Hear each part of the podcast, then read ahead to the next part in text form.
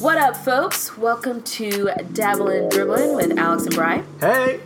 Um, it has been a week since our last encounter with the cast. How's your week been, bud? My week has been tremendous. Really? No, I wanted to. I want to hear about your week first. I mean, there's a lot going on. Tell people where we are right now, We are currently in my apartment. or the castle of boxes, as I like to call it. Yes. So um, I had some life stuff happen to me not Good- too long ago. good life Good stuff. life stuff. yeah. Um, and uh, because of those life things, I am moving. I'm not moving far. I'm actually moving closer to you. You're gonna be around in my neck of the woods. and I'm very excited about that. It just means we're gonna just always see each other, and I'm gonna get sick of you at some point. I'm sure. daily podcast. Yeah, Daily podcast. Oh God, that, that would be obnoxious. Your lunch hour podcast with Brian Alex. What's going on today? Um, but yeah, so I am moving, and I'm moving tomorrow. Yeah. And so that is, um, it's a lot, but Like I 12 hours away. Yeah. T minus actually 12 hours. Actually, it's going to be 12 hours away. That is wild. Um, but I'm really excited. I'm really excited for this new adventure. I'm very sad to be leaving my current situation, Mm-hmm. but um, but I'm very excited for the next adventure, and it, it's I'm very nervous at the same time. you deserve it. Thank you, thank you, friend. You're gonna be great. um, I'm very excited and all that stuff. So, um, yeah, so I'm kind of in limbo, and this whole week has been. I feel like I feel very flustered because I'm doing like Two jobs. Yeah, kind of like four like- jobs because of like how much Oh, how yeah. Mm-hmm. much I have, and as far as my portfolio at this moment. That's true. Um. So yeah, no. So I'm gonna. I'm You're a busy gal, I'm a busy gal, so I'm taking tomorrow off. I'm taking Monday off so I can settle into my new place, and as you should. um, yeah, and I'm excited too because next week my sisters come into town, which will be fun. One of my sisters will be around when we do our podcast next week, Yeah. so that's gonna be fun. She's gonna she's gonna love it. Sit in on that. Yeah, no, she's gonna just sit in the corner, watch us be stupid. Um, She can no, say stuff. um, but I'm really excited. I'm excited for the next thing, but I'm also incredibly anxious because I'm still not completely done packing. Mm. Because we're as much as I'm in a sea of boxes right now, there's still so much more to be done. um, but we'll get there. But yeah, that's been my week because there's a lot going on.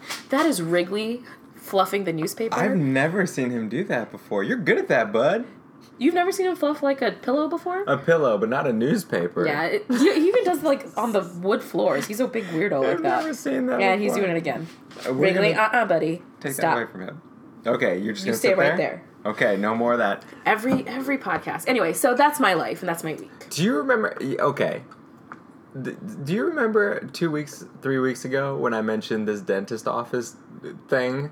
Yeah, you mentioned in the Okay. pod, you mentioned in the cast. Yeah. Yeah. For anyone out there who remembers episode two or three, Yeah. I was I was chewing on some like call from Tara at the Fast Collections Agency, asking for money from this dentist office I saw in Tennessee way back in the day, and I was like. Tara, I don't know how I could possibly owe you cash. And Right. this is four years ago. Right. This seems like a you problem, not a not an Alex problem. I this don't. is yeah. I don't do dental out of pocket. I told you this. Not I'm me. ins- I have insurance. I You're one of those privileged people that have insurance. I own a capital letter P when it comes to to de- dentistry. I hold it dear. She goes. She calls me today, and I said, "Okay, hey, I'm glad you called me. So let's sit down and uh, I, I got a 2nd So I looked at this document that I had sent to me from because at that time, four years ago, I was still under my parents' uh healthcare yeah dentistry mm-hmm. That makes sense, four years ago. four Yeah, years ago yeah. yeah because 26 like thank you obama like i was covered Mm-hmm. Appreciate it, until yeah. then you know shout out to Thanks, mom and dad. greatest president of my lifetime and so i was uh, gonna end coverage on the 30th and i went to see them on august 31st and then i came back for follow-up on september 18th Mm-hmm. and then coverage ended on the 30th and then a year over a year later they billed me for it in the year 2014 okay. a year after. I didn't even realize this till today. Mm-hmm. I looked, I was like, a year later? That's interesting. That seems negligent. Right. A little, yeah, of course I wasn't insured at that time. Right. I had a job in New York. So I looked uh, into the claim. Tara's like, no, they said you had work done June 1st, 2013. And you're like, no, I didn't. I don't remember going in on June 1st, 2013. Mm-hmm. You're looking like, back in your calendar. Yeah, I'm just app, like, what was that? Well, yeah, because my I was using a different. I was using Outlook, not Gmail at that time, so I don't even know how to log into my Outlook. Mm-hmm. Right. So I'm like, where could this be? But I was using a personal Gmail, so I looked at my Gmail. I was like, what was I doing June first, 2013? Oh right, I was in Singapore. Yep. hmm Yep.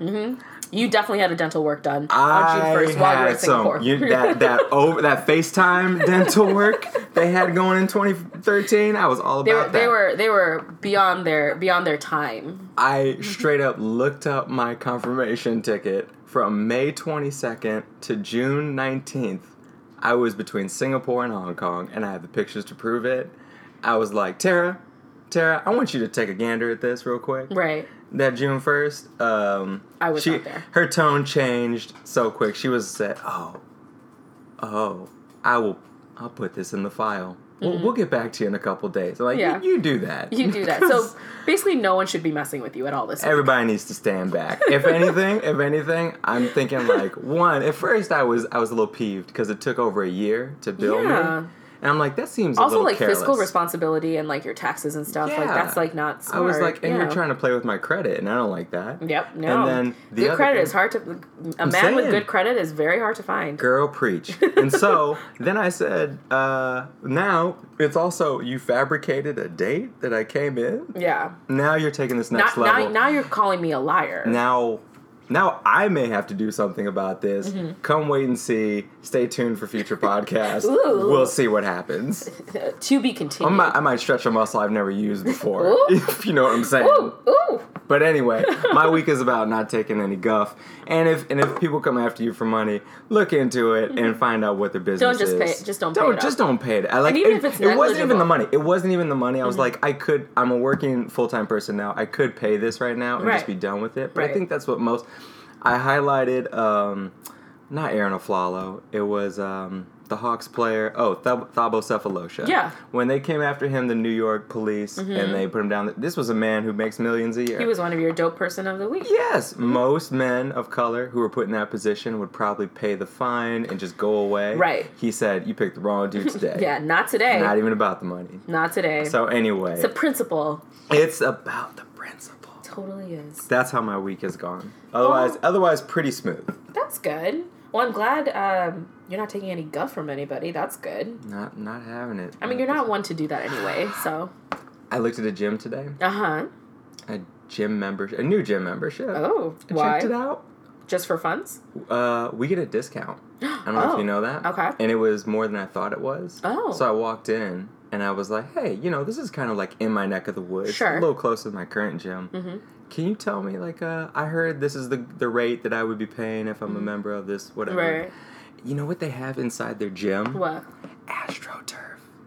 AstroTurf? They have AstroTurf. like athletic people, like pro athletes, like perform when on I, AstroTurf. when I saw it on Yelp, Mm-hmm. I saw people doing this exercise. You know, with the like the bar sled that you put right, like weight on it, and you weight on push you it. put- yeah. hmm As soon as I walked in, she's like, "Oh, that's Gary. Gary's one of our new signups, and Gary's just pushing that sled down that AstroTurf, Yes. and he's sweating. Like, how you doing, Gary? And he's like breathing hard, and he's a big, Yeah. brawny, dark black guy. He's Yeah. like, he couldn't even say words. He Yeah. just gave a thumbs up. I was like, "That's I want to be as tired as Gary. I that's what be I tired. want." You know, I will say this new like move thing I'm very excited for Yeah. because now this the responsibilities of my new gig and things like that gives me a little bit more free time in the evenings and like a little bit more like bri time. I am so stoked to be going to the gym and to It's not Run. A, it's not a joke. I'm like very like not that I didn't do it Yeah. here, but I did a lot of stuff like at home or like okay, I have like 20 minutes here. I'm gonna go quickly to the gym and like run for 20 minutes or whatever. So I'm very excited for to be tired, to be tired. to be tired, to be tired, and I went in close enough. It was on my lunch break. I could go in on my lunch break and get get get something in and then- get a workout in Mm-hmm. real quick. I went in there. Dude, I walked in there, and people were coming in Mm-hmm. to use the gym real quick. You could tell they were coming down from their Right. jobs and everything real quick. And then the person at the front, Sandy was her name, very nice Mm-hmm. uh, young woman, was like, "Okay, sign in here, and then we'll give you a tour." This guy comes in and goes, uh, "Oh, they're telling everybody who comes through the door." Hey, we don't have towels today. Mm. We don't have towels today. Hey, we're out of towels. Mm-hmm. Sorry. yeah.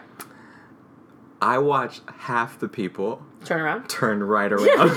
You're like, I need to go back to work and I need to shower Right, and go- not smell like They this. go, they go, we got one guy walks in, real fit looking guy, Mm-hmm. beard, probably like early 40s, um, looks some kind of Middle Eastern. He walks in and, and they're like, we don't have towels.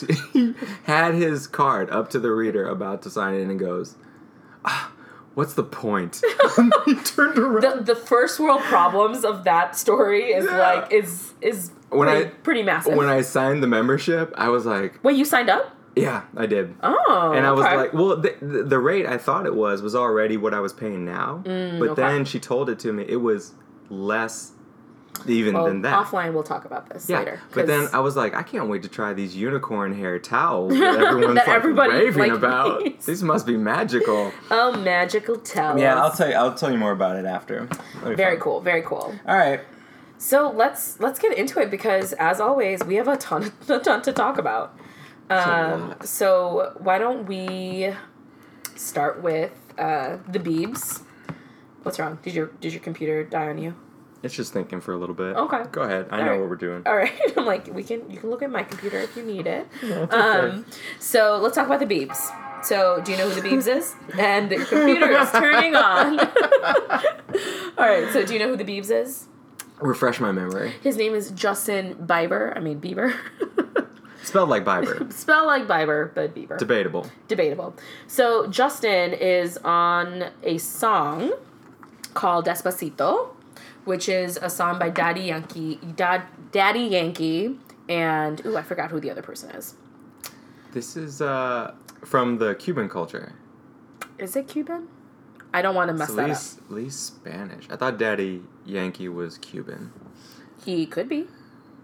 So Luis uh, Fonsi is a very popular um, Latino um, artist, and from so a friend of ours, I was asking them about the song, and I'm just like, tell me a little bit more about this guy and the song and things like that. And she was telling me that you know the song Despacito was actually a really big hit in like the Latin community um, because Luis Fa- uh, Fonsi doesn't do a ton of upbeat songs. He does a lot of like ballads and you know romantic-y kind of songs. So this is like a little this is a shift for him, and he's also doing a Daddy Yankee, which is also Yeah, he's like, hype. He's hype, so it's super fun. So the song has been popular for a minute. It's been popular in the Latin community for a minute, and they're like, "Yo, let's get Justin Bieber in on this." So the song's already been popular, and so Justin Bieber, like add like add a you know he's singing the hook, he's doing a couple verses, those kinds of stuff, uh, because then it also expands that The market. the market to Mhm. America, the North, you know, For sure. to the Western, like the more American-y, European Western culture, right? Um, so, and the song's actually really fun, very catchy. Um, I was like, oh, cool, like it's, and and he, Justin Bieber, sounds very good, good in it, Yeah. um, good on it.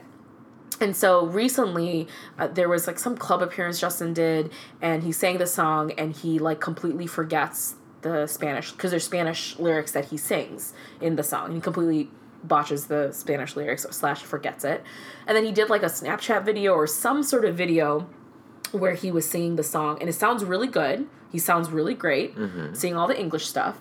And the minute the Spanish stuff comes, he's like blah blah blah burrito burrito mofo He- mofo like i was just like He what said burrito, burrito. yeah he said like he said something he was he was basically making english words into and it was saying blah blah blah instead of saying the actual words.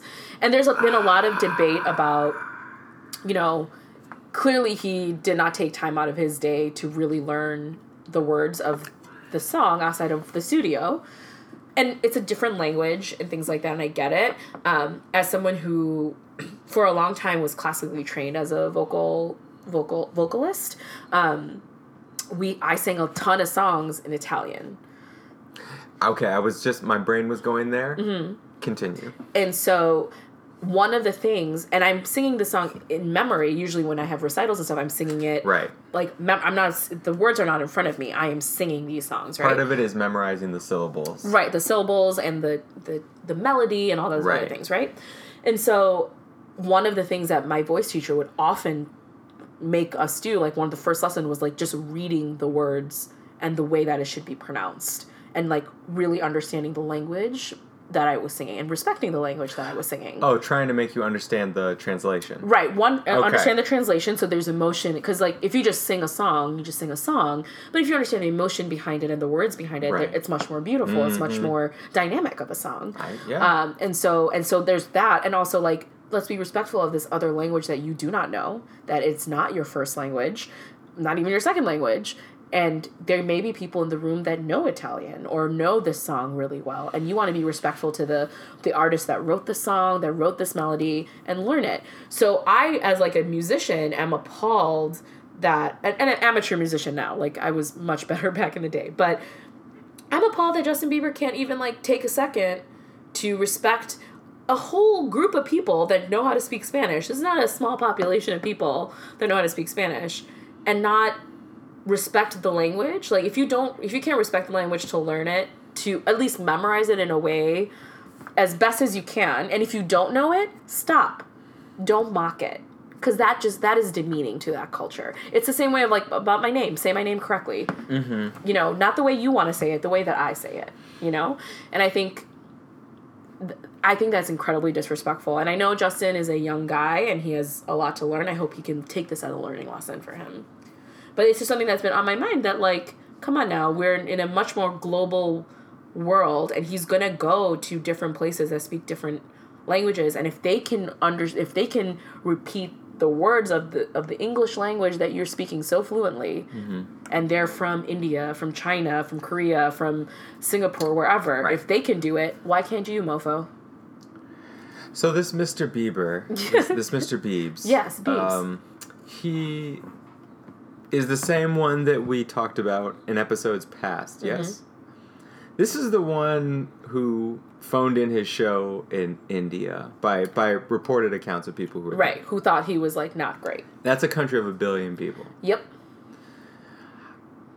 What is he doing? I well no, I mean he's he's fine. You know, did you know he's the second most followed person on Instagram? No, Oh. Twitter, Probably. behind Katy Perry and just before Barack Obama.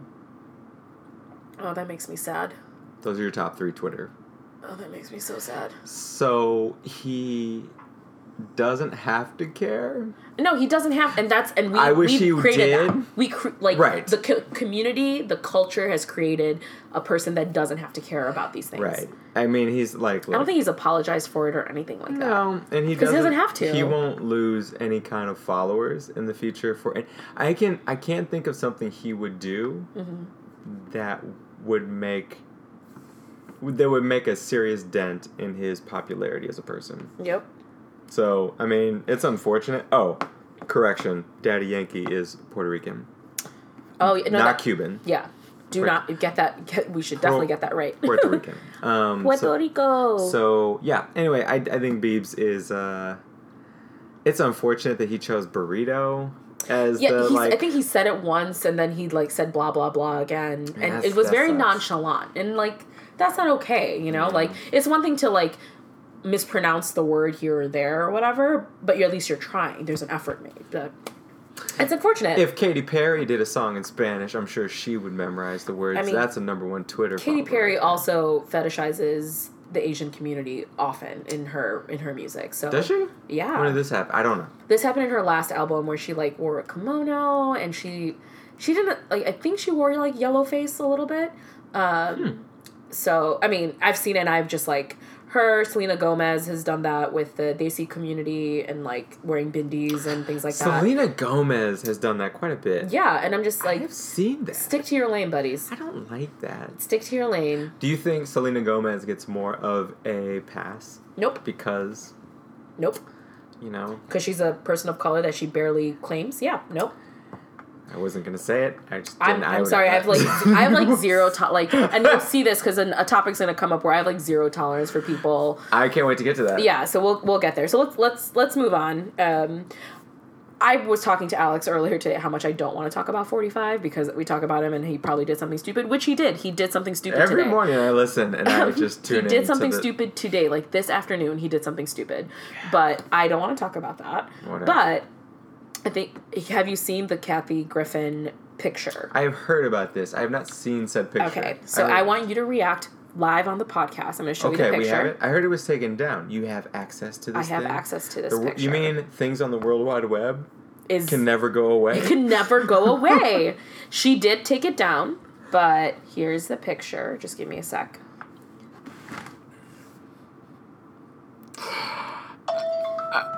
Sorry, guys. that was not me. That was- who made that sound. Sorry. Uh, H- how do you feel? You see the picture? wait, where was this? This is I see TMZ has this reported, but where was it first put? She, I think she, it was on some magazine or she put it on Twitter. What's I- that made out of? I have a materials question. I just want to know what. Maybe like paper mache. Did she make it herself? I have so many questions about the craftsmanship. Did she make it? Because it's a pretty. So, for those of you who don't know what the picture is, it's Kathy Griffin wearing a blue top, looking straight ahead, kind of a very like Stoic. stoic face, um, and on her, and she's holding up with her right hand um, what looks like 45's severed head with blood, with remnants, what looks like blood all over the face of 45, um, and by the hair of 45. That's not him. That hair is not platinum blonde enough. that that's too Okay, now- dusty blonde. So anyway, so uh, there's been a lot of outrage. Um, she publicly apologized, like on Facebook Live or something, and was recorded, um, and, and apologized for like she went too far um, in doing this. Um, and I will say that that is a lot. Seems a bit excessive. It's, it's, it's definitely excessive. extreme. I am not. I think people know this. I am not a fan of 45 at all. Um, I don't think you are either. Couldn't tell. I mean, I, I'm not, but I I'm also not a fan of decapitation. Right. So general. in general, I don't think vi- invoking violence as much as I love a little, you know, rough and tumble that happens on a basketball court. A little razzmatazz. a, ra- a little razzmatazz. Um, I- like I don't like killing, death, violence. Yeah. Not my not my thing. Um, and I think you know I looked at this and I was like, yeah, that's a lot, and I'm glad she apologized. I get that, and I get and people were outraged, outraged specifically on the right were outraged of how how this like star person had a severed head of 45 and like putting it out there. Now people this is like no one can unsee this. You can't unsee this. This is now no, it's burned. it's burned in your brain, right? yeah. And I was like, cool. Where was this outrage when it happened to our 44th president, President Barack Hussein Obama? Remind me. Jog my memory. So, um, and again, this didn't happen, and there is a difference. People right? drew some cartoons. I remember this. people so i remember being in college working doing all these different things while it went during his eight years of presidency where people have made uh, barack obama's face look like hitler like with the Yeah, hitler mustache that. Real Um, original guys. yeah very original um, him hanging in a noose like as though Yeah, he's being lynched I remember that. um, um, lots of cartoons as well as like very realistic looking pictures yep. of that I remember this. um, oh yeah, there was some pretty nasty very stuff. like very graphic like just as graphic as this i've seen graphic pictures of president barack obama being killed in or saying like we need to or like even saying like s- someone assassinate him like those are like things that people posted I would say okay.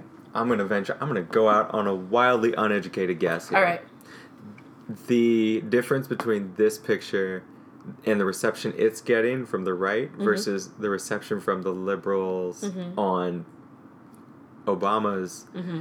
rendered images is you're looking at something when they drew him or imaged him in certain ways.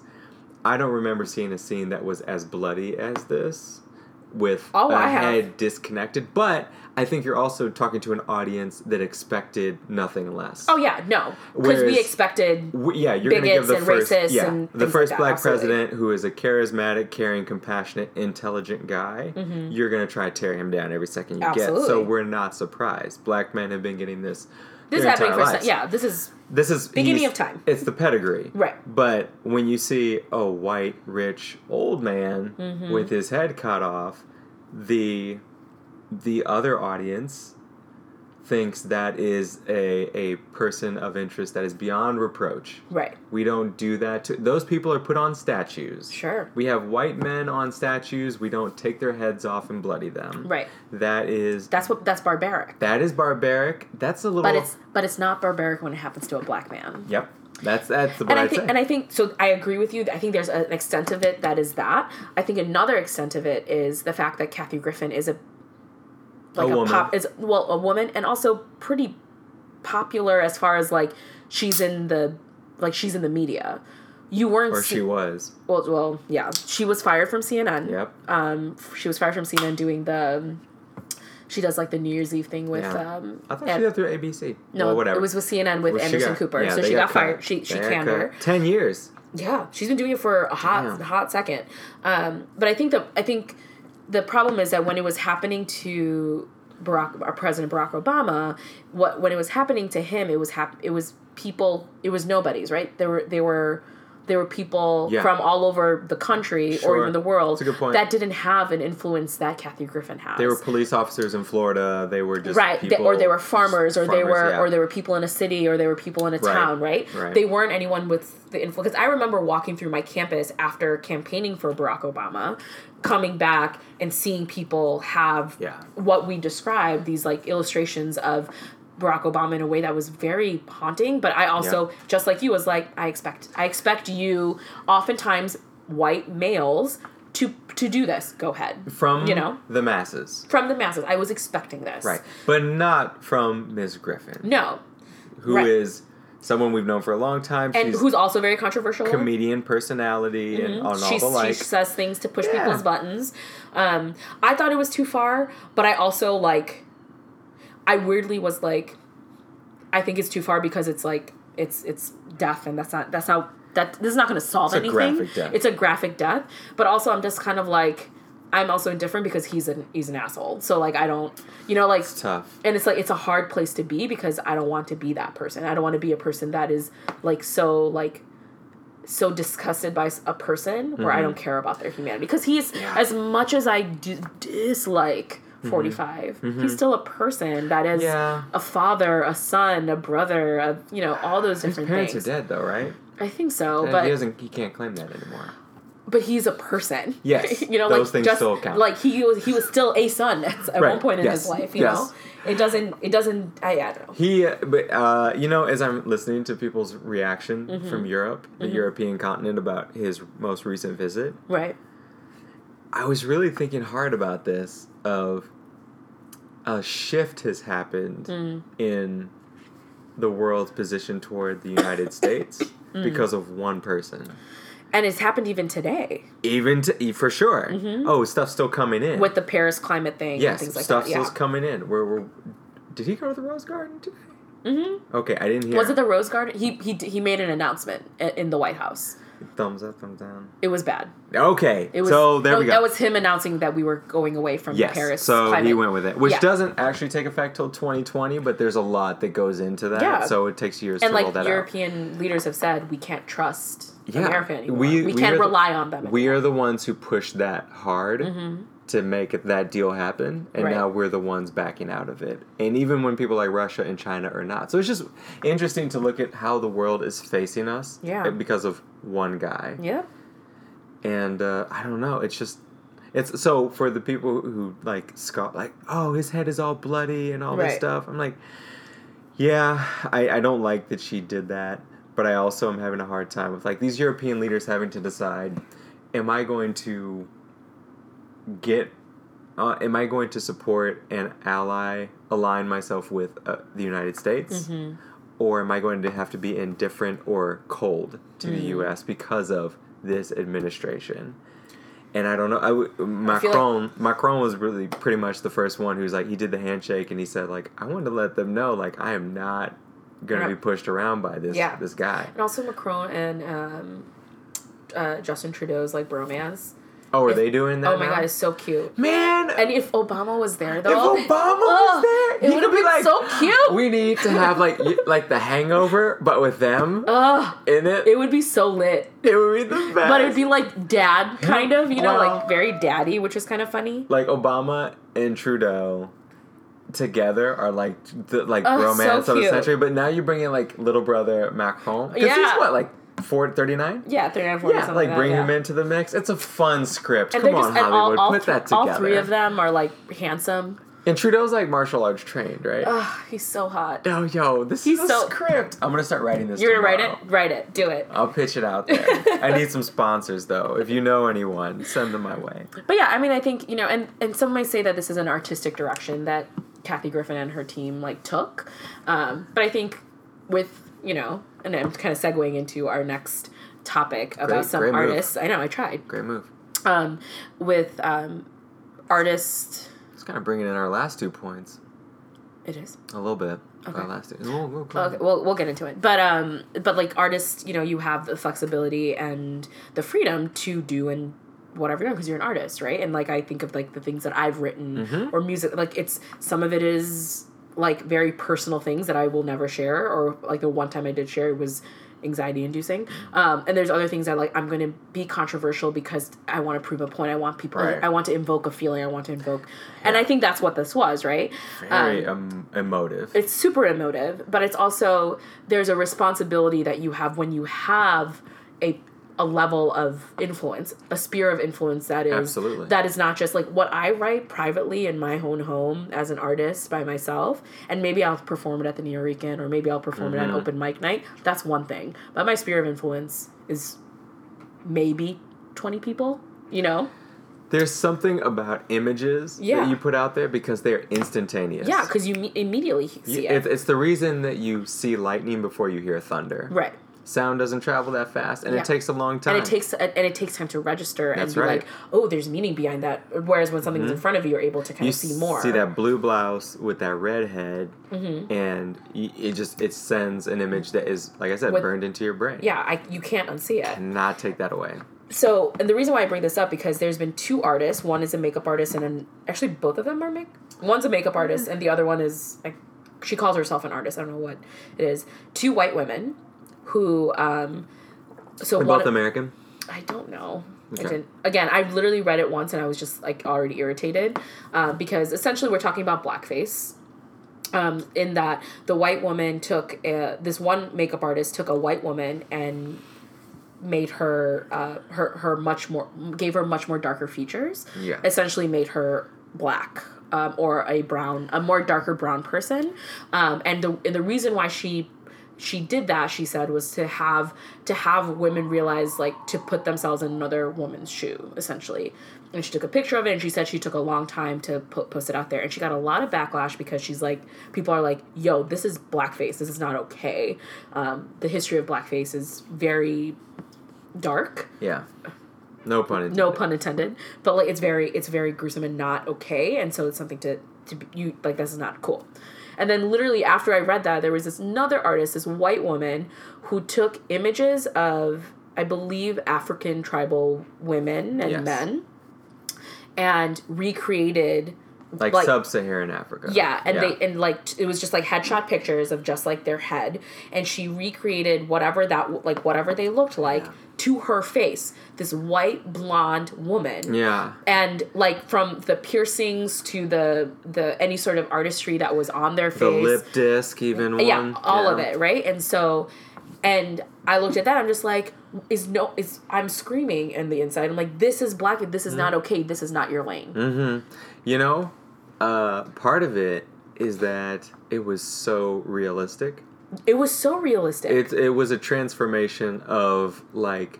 60 minutes proportions you know how they do the like what would you do Mm-hmm. Right, right, segment yeah. or whatever it was like she was trying to transform her features completely so that she could be mistaken for somebody else on the street yeah.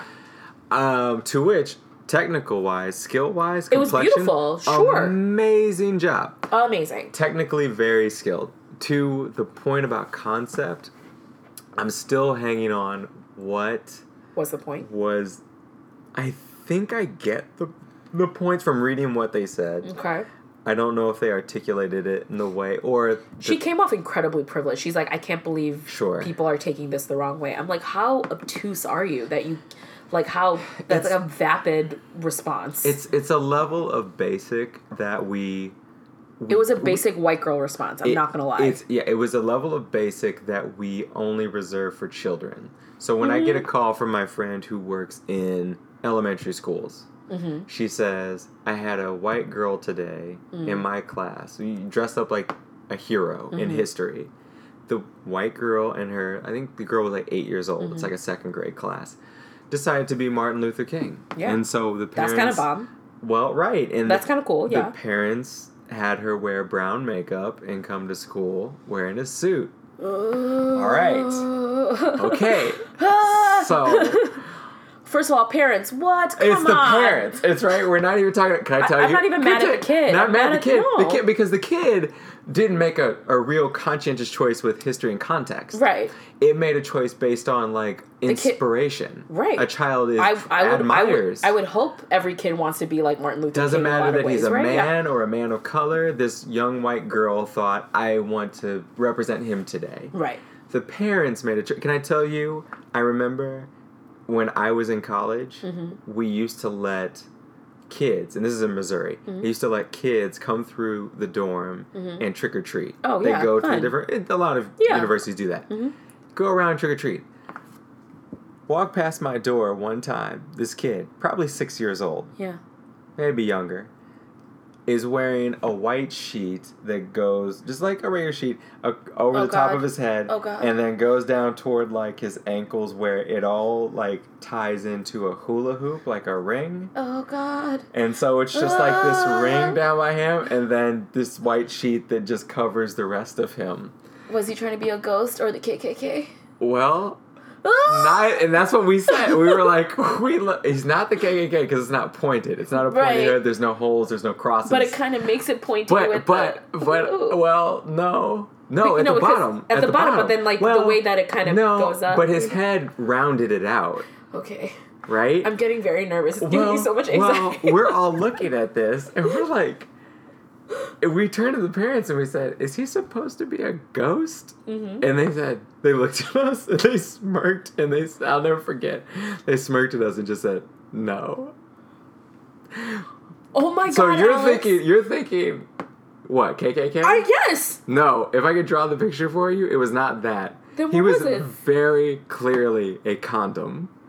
Oh my God. I hate these parents. These parents are the worst. Very clearly Okay, now. I feel like I should have children so I can be a better parent than any of these parents that you're talking about. was- what the heck? It was very clearly a condom. But I would say But that's so. not, condoms are not white. Well, you can, eh, can you find a latex sheet in rural Missouri? We don't have those around, Bry. That's a New York thing. We don't have that Oh at God. Walmart. so, th- so to the parents making choices and a kid not being responsible for it, Yeah. that's that's like a, a blank check. You can write Right. that all day. The kid's Sure. not responsible. Parents Be know better. your history, make some choices. Mm-hmm. In this situation, These are adults. these are adult women, White women. who have this have not grown out of that mindset because what I read from their explanation was there's so much pain and hurt in the world, Sure. racial divisions Let's especially. let's not have what this in the I'm saying as a white woman Mm-hmm. with this skill set is that I support you, my brown sisters, and I am for a unified race, human race, just the human race. And I, I read that and I'm like, hey, what's her face? I won't even say her name. I don't care to learn her name. She was the one who was on the Blaze with um, Glenn Beck's channel, and she used to say all those like Mm-hmm. Tomi, asinine Tomi things. Lahren, yeah. Yes, thank you. And so she went on the Daily Young, Show. young blonde chick, yeah. 25, 26. Yeah, she's young. She's went on the, us, yeah. the Daily Show with with um, Trevor Noah, Mm-hmm. and he was asking her, "He's like, all right, you're here. Like, what? This is your- tell me, like, Right, what is what is going this, on? yeah. Why are you so angry?" And she said, uh, one of the things that she said was, "I don't see race. I don't see color." and that's like And that's, that's what, what I'm this hearing. is. This is what I and like for me, and I and I know where you're going, and like and I get that. I get that's what people are saying, but there is an there is an ignorance to that that is Sure. that is not okay. And as a as a woman of color, I I can't when you say not here. okay, do you mean unacceptable It's or unexplainable? It's unacceptable. Yeah, but you don't mean unexplainable. It's not unexplainable. Right. I get it. I understand. Okay, this I'm getting angry, so I need to like not be angry because I, I don't want to Calm say down, Tommy. I don't want I don't want to be an angry brown girl. the right now. liberal terrorists are at it again. this Brino girl just ripped everybody a new one. No, um, no, but like there is a. I understand when you are, and we talk about this every podcast. We talk about this every podcast. When you're coming from a culture and a community where you're not able to see dissonance Yeah. and, or feel dissonance or recognize that, because I know that. All, you know, all roads to hell are paved with good intention, and so like Mm-hmm. I get that there's good intention back behind. It. I get that you want to unite humanity and these races together, Yeah. but I need you to not erase my culture. I need you to not erase my experiences by claiming them as your own. Because it waters it down. It waters it down. You will never Yep. ever be a brown or black woman. Ever. As much like you just won't. And Mm-hmm. and that doesn't mean your solidarity can't be with that person. Right. It means being like being by them, being behind them, not in front of them, be like, look at all the things that I can do. Mm-hmm. I remember you said it to me one time.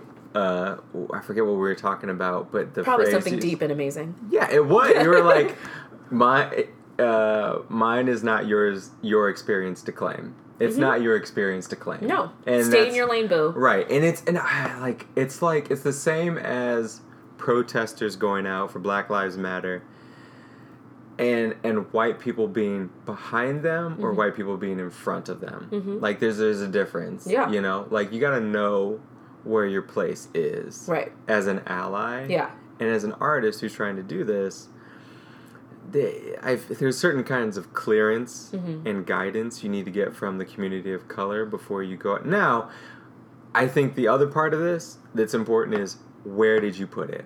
Like, where was this Mm-hmm. It was on social disseminated media. at? It was okay. So you put it on social media. That's for anyone in the world. But if Mm-hmm. There's you no context. there's no context. But Yeah. Mm-hmm. if you put this in a place that is these very deep sub-Saharan African Mm-hmm. images, if you take these and put them in front of a bigoted uh, consulate, someone Mm-hmm. from a, a consulate, say like somewhere from a country who just made some anti-African Right. comments or Right. something, and you put these in front of them and say like, "Hey, I'm one of your white citizens, Right. and these are black people. This is me with black people. If there's no other black people in your European Anglo country Right. that you can have pose for you to do these things, Right. and you take it upon yourself to make a statement toward your own government, Right. I think that's one thing. You post that on social media in the context of that. Gives a different conversation, but you Mm-hmm. Just post, "Hey, this is me before, and this is me after my amazing makeup job." It's And then this is the original. Let me show you how good it is. yeah, why? Why? Why? Like why? Why? Why can't you just put the original person? Why? It, it's like very. It to me, it's again, it is watering down the culture, and I I get wanting to blur, like wanting to bring humanity together. I want that too. I want that so badly. But stay in your lane and don't come to my lane unless I invite you. I'm gonna say this. Uh, me not as a social justice person, me as an artist. Sure. Yeah, and this is why I want to bring it up because you are. for people who create something that is like aesthetically or technically sound, very much within the principles of um, what is accepted as quote unquote good art. Mm-hmm. The masses all buy into it. It has like realistic representational features. Sure, it looks yeah. like a person. It Right. looks like an apple. It's rendered very clearly to what my mind accepts as that reality. Mm-hmm. You do something like that to show your technical skill. The the aspect of concept needs to be that much stronger because you haven't pushed the envelope. If Mm-hmm. you just decided I'm going to make myself look like this other person, you went toward imitation, Right. not inspiration. Nope. Unless you tell me why this is significantly different than me just looking at the original person. Right. It's the same thing as like, um, I mean, people who paint from photographs. Mm-hmm. That's essentially what she did. Yeah. She's like, I have a photograph of this person. And I'm gonna I it on my made face." it look the same way. And I was took it a about picture. representation? Was it about the multiple? Was it about publication? Was Mm-hmm. it about like, were you making some comment on dissemination through media outlets? I don't know. And so if none of that came into play and it's just like we are one world, we are one people, that was not the best way to No. communicate that. Absolutely not. Look, I'm a black person now who looks like this black person And now who is I black all the time. and yeah, and like they can't they can't go whiteface because they're they're black. Like, come on now. Well, I saw white chicks, and Shawn, Shawn and Marlon were not I literally hate you for bringing that up. I don't think they were the worst looking white girls I've ever seen. They weren't that great. They did white. Okay, you know what? You know what? I'll be Sean Hannity. I'll Oh be my. God, what are you gonna So say? So how come? It's how come? And I want you to answer this, and I know you'll be fine. Why? Is it that it's disrespectful for this white artist to do uh, a, a representation as a black woman, but when Shawn and Marlon make Mm-hmm. fun of white girls from Orange County, right. then no one says anything. They just laugh their way to the box office. Mm-hmm. What's up with that? So White Chicks is a phenomenal movie. Top three. Top three of all, all time. Roundup Uh, Oscars. I in order least to greatest. Mm-hmm. Uh, White Chicks, Godfather, Space Jam. I 100% agree with you. Universal. Universal. Um, well, Sean Hannity, fragile white man. Um, How's my makeup? it looks great. It looks great. Um, what is behind blackface is you don't understand. There is history of people mocking and killing people and lynching people and having blackface to like it, mock them and imitate them. This is far There's- before Kathy Kathy Griffin. far before that and also there's power and privilege being played out. Whereas as a white person when i put blackface on i'm, bla- I'm black for uh, that second right? Right. but i can easily wipe that off and be my white person self and i have power to do that. Whereas a black person they will always be black. Even if they put like when you saw white chicks you clearly knew it was not like yes they had white makeup on and like prosthetics and things like that but like that's not they they will never just be white forever they'll they won't have the privilege of that the way that white people do but now sean you might also argue with me that white privilege doesn't exist so Right. you know we don't got time for this Yeah, no. we don't got time I- I, don't got time bye oh god, it's so heavy. That's It's yeah. so heavy. It goes. It connects back to like the Sambo Man and um, uh, what, what was it called? Minstrel shows. yeah With the, the people going around these these white entertainers dressed up like And mock- black clowns and and mocking people and like that Yeah. and mocking a community and a culture that they have no right to do they have no understanding of it strip so, them of all power and then make and their humanity jokes out of them. Right. yeah and that's then- not okay And then yeah, and then for for two black men to point out some of the idiosyncrasies of Valley Girls yeah is a way to kind of redeem and equalize yeah the that field of humanity and, And- Mm-hmm. say like you're silly too and now it's okay for us to like strip away this this power facade right and just point out like all these gr- like clueless Mm-hmm. was a great film right uh, where I thought they did a good job of kind of pointing this out within their own community, Mm-hmm. uh, within the white community of uh, who Alicia Silverstone. Yes. was a great movie. I don't know. It's been like 15, 20 years maybe. it's more than that it's been a long time, Yeah. but the, you know they did a great job in that film of just kind of highlighting those things that of, of privilege in those Right. communities. And I thought Shawn and uh, Marlon did a decent the attempt Wayans singing brothers Vanessa Carlton from the tops of the that that song was popular before, but it got even more popular after White Chicks. it really did Broad audience. And maybe just to touch on the last like artisty thing um we some people may know about this the fearless girl in front of um the wall street bowl um, in downtown new york. Saw her the other week. yeah. And so recently a, a male artist uh, made a dog that looks nothing like wrigley thank god um, like a statue of a dog uh, seemingly urinating on the leg of like the leg was up like it was clearly a male dog It's not a very well made. I'll, I'll also put this in. It's, It's not, not a very well-made- dog. No, it's absolutely not. I'm more offended by the How technical skill of it than the actual Alex, that is not the point. All right, go ahead. I'll let you. That yeah, is not the point. Tell me more. Uh, but just so of um, the dog urinating seemingly on the girl's leg.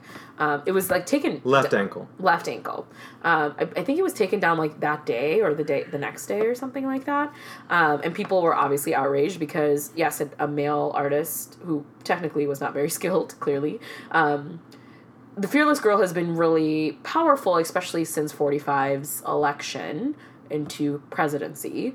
That I feel like a lot of women have like gone to that statue and and have been like, girls can do anything, and like even if we have a dumbass for a president, kind of a thing, you know.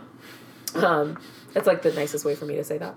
Um, but yeah, there's just been a lot of like talk about that. Um, how how very clueless and tasteless the statue being put there was especially because it's a it's a girl it is a it is a child it is not like a, a woman it's not like a But Bry, No, Dad, tell me. but Bry, Can you mansplain to me, please? she it's not that she's a woman. Mhm. I'm not sexist. Mm-hmm. What it is, Mhm. is that she looks like she's superior to the bull. Mm-hmm. And I wanted you to know that she's not. She is not bigger than the US business and Mhm. stock market Mhm. economy. Because a dog could still pee on her. Yes, and she needs to know her place because Mm. if not for the stock exchange, she wouldn't have food on her table and a comfortable bed to sleep in at night because the the men and women who work their asses off on the New York Stock Exchange are making it easier for all of us to uh, live life, and so she should be grateful Mm-hmm. and know her place and respect Mr. Bull. With, by the way, larger testicles than I realized. Cause I ran by that the other day, and everyone was by the girl and in front of the bull taking pictures, and this one guy was behind with the camera, and just taking one up the backside, and I was like, "Those are some large, ho- what hoves, ho, hole frijol? What do you call those things? Balls. No, there's a term for them. I forget. It's a dish. You can you can eat bull's testicles. Um, so, ladies and gentlemen, I'm about to uh, turn the podcast off because I'm going to go beat the crap out of Alex for saying all of that to me. But my Um, point, I- but no, my I point, get it. I get that's point- what he that's was what that's what meant. That's where he's coming from and all that. And I just think it's it's like It just to me, it just talked about male fragility so much. that's what it is. and Thank it is, you. and it is like We're so and I was I just don't have time. I just don't have time for all of your so your dumb feelings of you know what? No.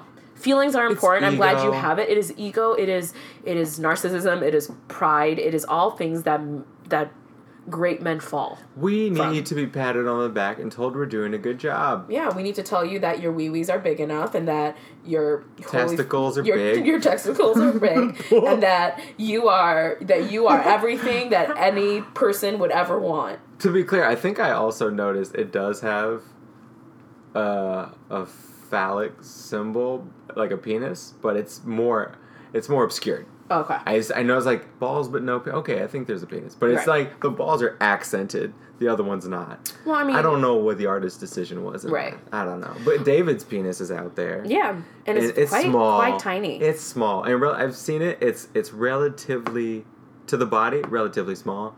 Um, well, you know why they couldn't do that? They couldn't make it relative to like realistic. I think we talked about this. Go ahead and tell me.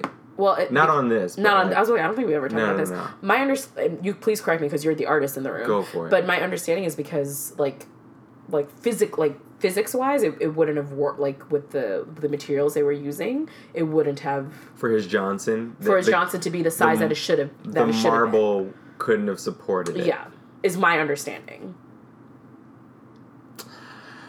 Uh, I call bullshit. I think that's because maybe if they made it larger, it would break the- off by force, and then we'd have like A, bro- a broken. a castrated David, Right, right, right. and they just want to avoid can that see that. altogether. But it would still. but also, like ladies might it. feel a certain kind of way seeing all those penises. That's what I honestly. I honestly think sculptors of the time were led to make smaller things. One because Re- steeped in Christianity, like shame Mm, yeah. of, of sexuality, but also um, men and their ego in right general. because the I don't wanna fragility of men has Right. always existed. I don't want these women thinking that guys it are supposed to have penises this big because I'm because you know what? I am above average. Because if you think this is average, right.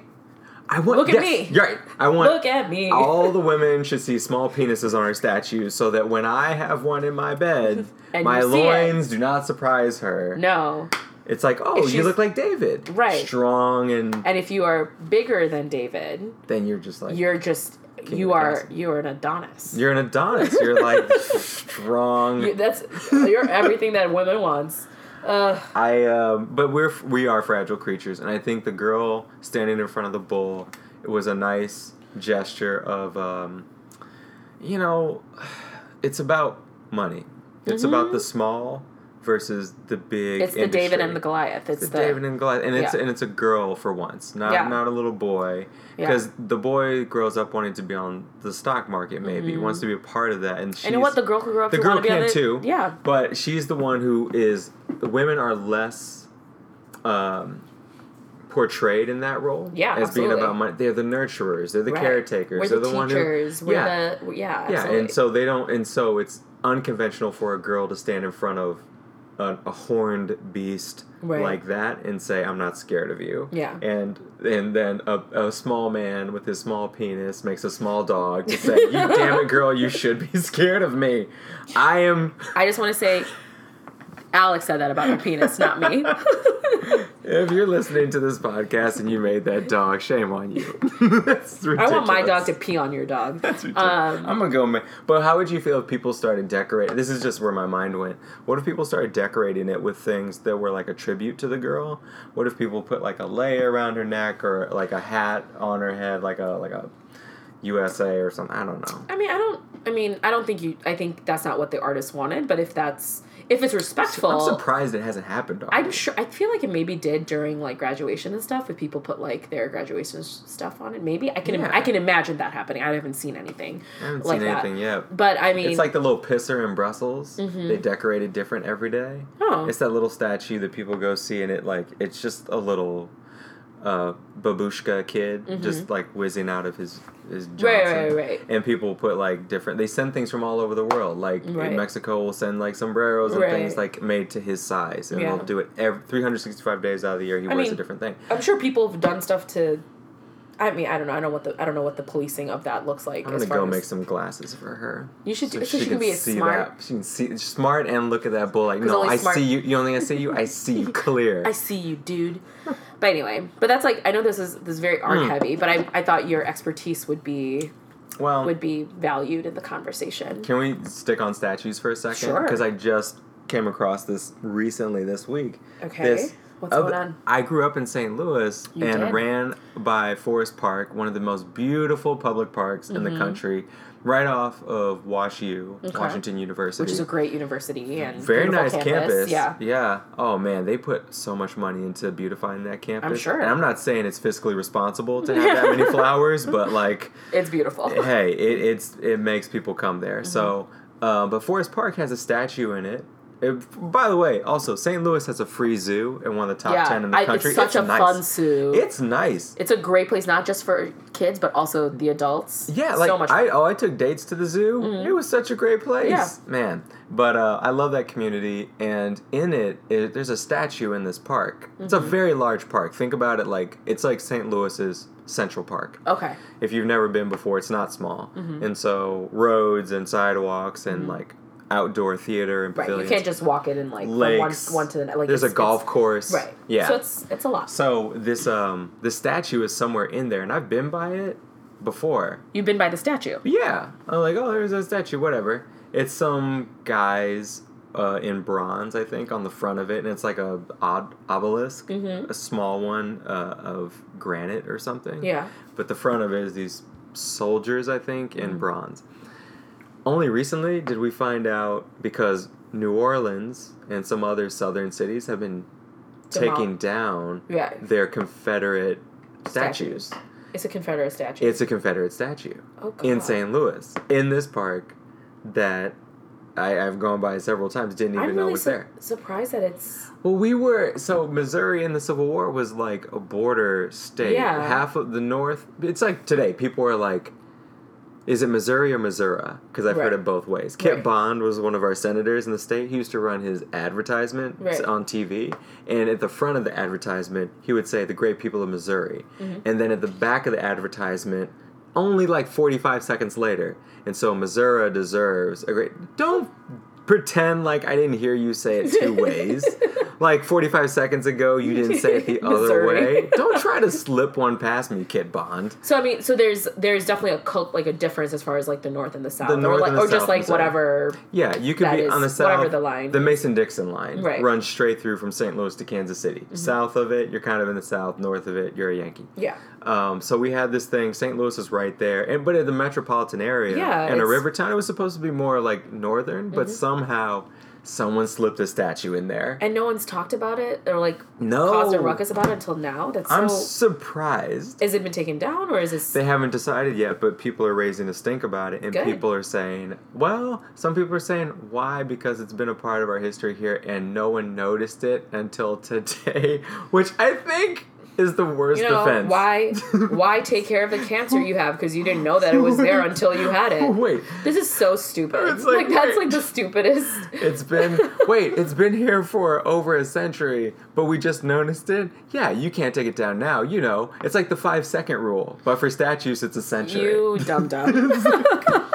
Anyway, my feelings are just if if there are statues in and of the country right. that do not align with our ideals, but our ideals are not Everybody's- universal, Yep. not uniform across the board. Nope. So to that I will say I get the people who are upset Mm-hmm. when we tear down memorials like this. I get people who are upset because the Confederate flag had to come down from your courthouse. Right.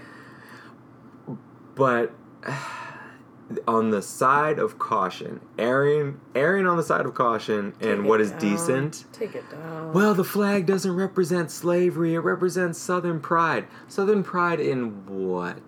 Because the In the, the fact that y'all had slaves, was the slavery. Like You- the pr- history. you Anyway. had you had slaves and agricultural economy that was based on owning people. Yeah. It was like the North has their industries and all that, but we have agriculture. But we know who's really doing the planting, Right. Mm-hmm. don't we, Alexander Hamilton? So I I mean, it's like I need people to know their history. Yeah. If you that's, the, that's unfortunate. the bars and stripes are about more than just saying we don't want to be a part of the United States. It's saying we want to be in control of Mm-hmm. human beings Yeah.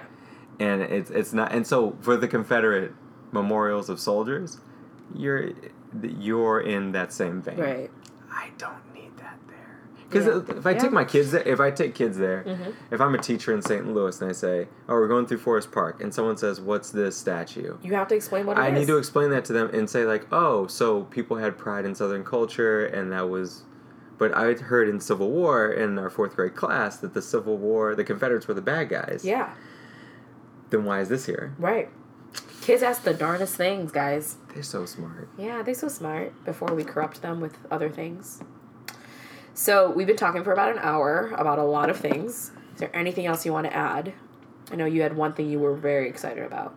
Oh, I'm so glad you didn't let me forget. I know, of course I would. Woo! You're way more excited about this You have to understand. that I am. I. Oh my gosh. So, ladies and gentlemen, in case you didn't hear, there's a new uh, musical being Coming- produced. Mhm. It's coming to Broadway. No, I don't know if it's, it's off Broadway. I think it's gonna be off Broadway or like they're they're show, like they're workshopping it and things like that. Great. Soon to be on Broadway because it's worth it. Um, Alanis Morissette You big old weirdo. Keep is making a musical out of Jagged Little Pill. I know. That You're literally so I saw this on like Good Morning America or something, and I and I was watching it as I was getting ready for work, and I was like, oh my god, Alex is gonna be so happy about this. Yeah, I she so for me, Alanis Morissette represents more than just a weird voice and someone who doesn't understand what irony is at all. but she is. Um, if you've ever heard her, t- have, did you listen to her on uh, Pete's podcast? You made it weird. No, I have not. She was on an episode and she was her now um, is so creative and interesting in Mhm. how she views life and the life for her children Mhm. is like it- it's it's pretty cool to see where her, her mind is Mm. just worldly and and Yeah. thoughtful but um, her creative talent wasn't just her hits in the 90s Sure, yeah. and so, but and when I was getting into art in college, there were a lot of nights where I had to be in my little dorm room or inside uh, the lounge in my, my dorm so I wouldn't wake up my roommate. And I would just sit there doing my little projects Right. on these like small surfaces and just detailed brush strokes and cutting and marking. Right. And you're just like hunched over this thing. And I had my headphones on listening to her first four albums Yeah.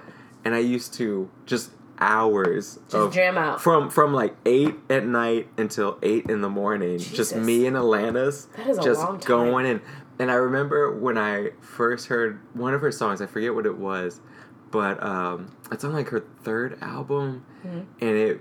As a high schooler going into college, you don't really know what love is. No. You don't really. I don't know have what love is now I'm don't- 30. yeah, right. Like, what is that? It's such a, an obtuse love? concept. Yeah. And she put this song out that was like, "I love you enough to let you go, if you didn't love me anymore and you wanted to be with someone else, Mm-hmm. I love you enough to let that happen. And I thought about, in my young mind, I'm like, you know, the male ego is like, wait, she's not gonna be with me anymore? But like, but, I'm me. Yeah. you know, and you're just like, wait, I she's gonna go out with some other guy? like, how is that like love to let her go? Mm-hmm. But she's like, no, if I love this person unconditionally, Mm. and that means I care not of myself or what makes me happy. I Mm. Want more happiness for this person at the sacrifice of myself. Right. That's a very selfless thing to do. It's very selfless. And I thought about that, and, and just so many of her lyrics touched a, a chord with me. And so I just remember going through my phase, like freshman, sophomore year, where I just ran to it, I Right. painted to it. And now to hear, oh, and Jagged Little Pill was based on The Darndest Dude. You know who that's based on? No. You know, you have you listened to Jagged Little Pill? I have. You know how, like, em- emo it is? Yeah, it's, very. That's like that's what I'm like. scorned. It's really. That's why I was just like, you really like. I was so like perplexed by why you liked her so much. I was like, this is not you at all. Well, she's a woman done wrong by Well, a man, course. and Well- she's just like, and and unabashedly takes it out. Like, you know what? I'm gonna make an album that She Taylor loves. Swifted it before Taylor Swift became a thing. Is that why people like her? Well, Taylor Oh, Swift I like talks about her exes all the She time in her does. songs. Ah, yeah. I guess you're right. But well, so really, Taylor Swift, a lot Alana Mor, Alanis Morissette. she did. Yeah, instead of anyway. She um, that's based on that whole album. Mm-hmm. That breakup is based on Joey from Full House. No way. Cut it out, Dang. Joey. I did not know that. Joseph. That is who that's based on. And so when I think about That's kind of wild. how how aggressive she is in that, and I think about his personality on the show. Right. I try to imagine them having dates together because she weird. talks about the Yeah, yeah. one of the songs. And It's like in the movie theater. Yeah. You're like Joey. Just like Joe. But she. Uh, but I'm gra- glad that it's it's still got a resurgence. And people are finding excited use for for, you. it. It's going to be great. I mean, in the same way that things just always come back around, Jagged Little Pill is one of those things that has a shelf life that Mm-hmm. it just keeps going. And um, I'm gonna go see it as soon as it comes out. I, I I'm- will. I personally want to go see it with you. It's gonna be just because you are going to be so hype, and I'm. It's because you don't get hyped for a lot of things, and That's like, true. and I don't even I'm excited like for you. to- live music that much. you don't. Mm-hmm. I've invited you, and you've been like, I'm good. Mm. Not to things you've performed. Oh yeah, because I don't invite anybody. Exactly. I, I want to be clear about this. I have wanted to see you perform, No. but you won't do that. No, But to other things, yes. no, I will never do that. You're correct. but thank you. Yeah, I just wanted to share that. Everyone, if you haven't listened to Jagged Little Pill before, or Just you haven't it. listened in a while, treat yourself. Treat treat yourself. Um, all right, so I think that is all the topics for the dabbling section. Again, as always, we have so much to talk about. If you have topics that you think we should cover, make sure you send us an email at dabblinddribblin at gmail.com. Um, and we'll be right back.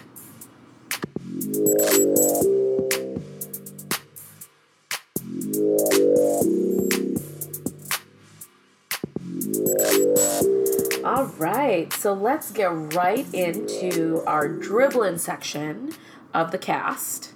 Um, it is currently the finals. Finally, it took a long ass time to get here, Shocker. um, and no one is shocked by who's at the finals. Currently, the Cavs and the Golden State Warriors are in the second quarter, about to finish up the second quarter, going into halftime in about Yeah. a minute. Um, so that's happening in the background. So we're just we just keep on look. I know I just keep on looking to see like Yeah. where they're at. Um, it's what we all knew was going to happen. it was yes, we knew it was gonna happen an 82 game formality. to get here, Jeez. and then a week off. How did you do in the the week off? Oh, yeah, it was such a long time. I was twiddling my thumbs You know a what? lot. ESPN had not much to talk about. Yeah, because there's. I mean, there's hockey, There was and hockey stuff. was hockey was Hockey's- exciting. Yeah, that's going That on right ex- now. Stanley Cup Yeah, finals. so that that's exciting. There I was mean- some other stuff in the news. There was like some a baseball fight between some teams, and then some other like off the field Well, stuff. Tiger Woods was uh, arrested for a DUI. I intentionally did not put that on this week because I was like, I feel like people are making too big a deal out of that. well, I mean, because he was his alcohol was 0 You're His right. alcohol. it was a medication. It was a medication. Yeah, because he had apparently he had surgery. Yeah. Um, a back surgery or something like that. Anyway. Well, he's uh, yeah. People were like, "Oh, he's in this downward spiral." Ever since that was nine years ago, Right. And this thing was a reaction to something. Yeah, we- Right. people need to chill out Yeah. and let him live. No, I mean it's it's. I really was like, oh, this is what my life is gonna be once the finals are over. Oh yeah, no. As I'm- soon as basketball ends, I don't know what. To, I mean, I guess I can watch football. Like I'll probably do a fantasy team and like That doesn't fun. start till like September, right? Yeah, but like there's a. Yeah, you're right. You Everything is the worst. But everything. So hockey ends, basketball ends, football starts in September. That means it's just straight baseball. and baseball gets really. It's boring to It's watch. so boring to watch. I, And I, I'm a Cubs fan. Wri- Wrigley is named Wrigley I'm a for a reason. fan. And and how we became friends, I have no I idea. I love St. Louis, but I cannot watch all those games. No, and it's it's so much more fun to watch it at the stadium. It's Sure. harder like watching on on TV. Sure. I usually watch it for the playoffs. That's about it. So I don't know. So your week was just you sitting. I, like, I waiting. and I was just like, and of course most of it was just commentary about who's gonna win. and everybody chose the Warriors.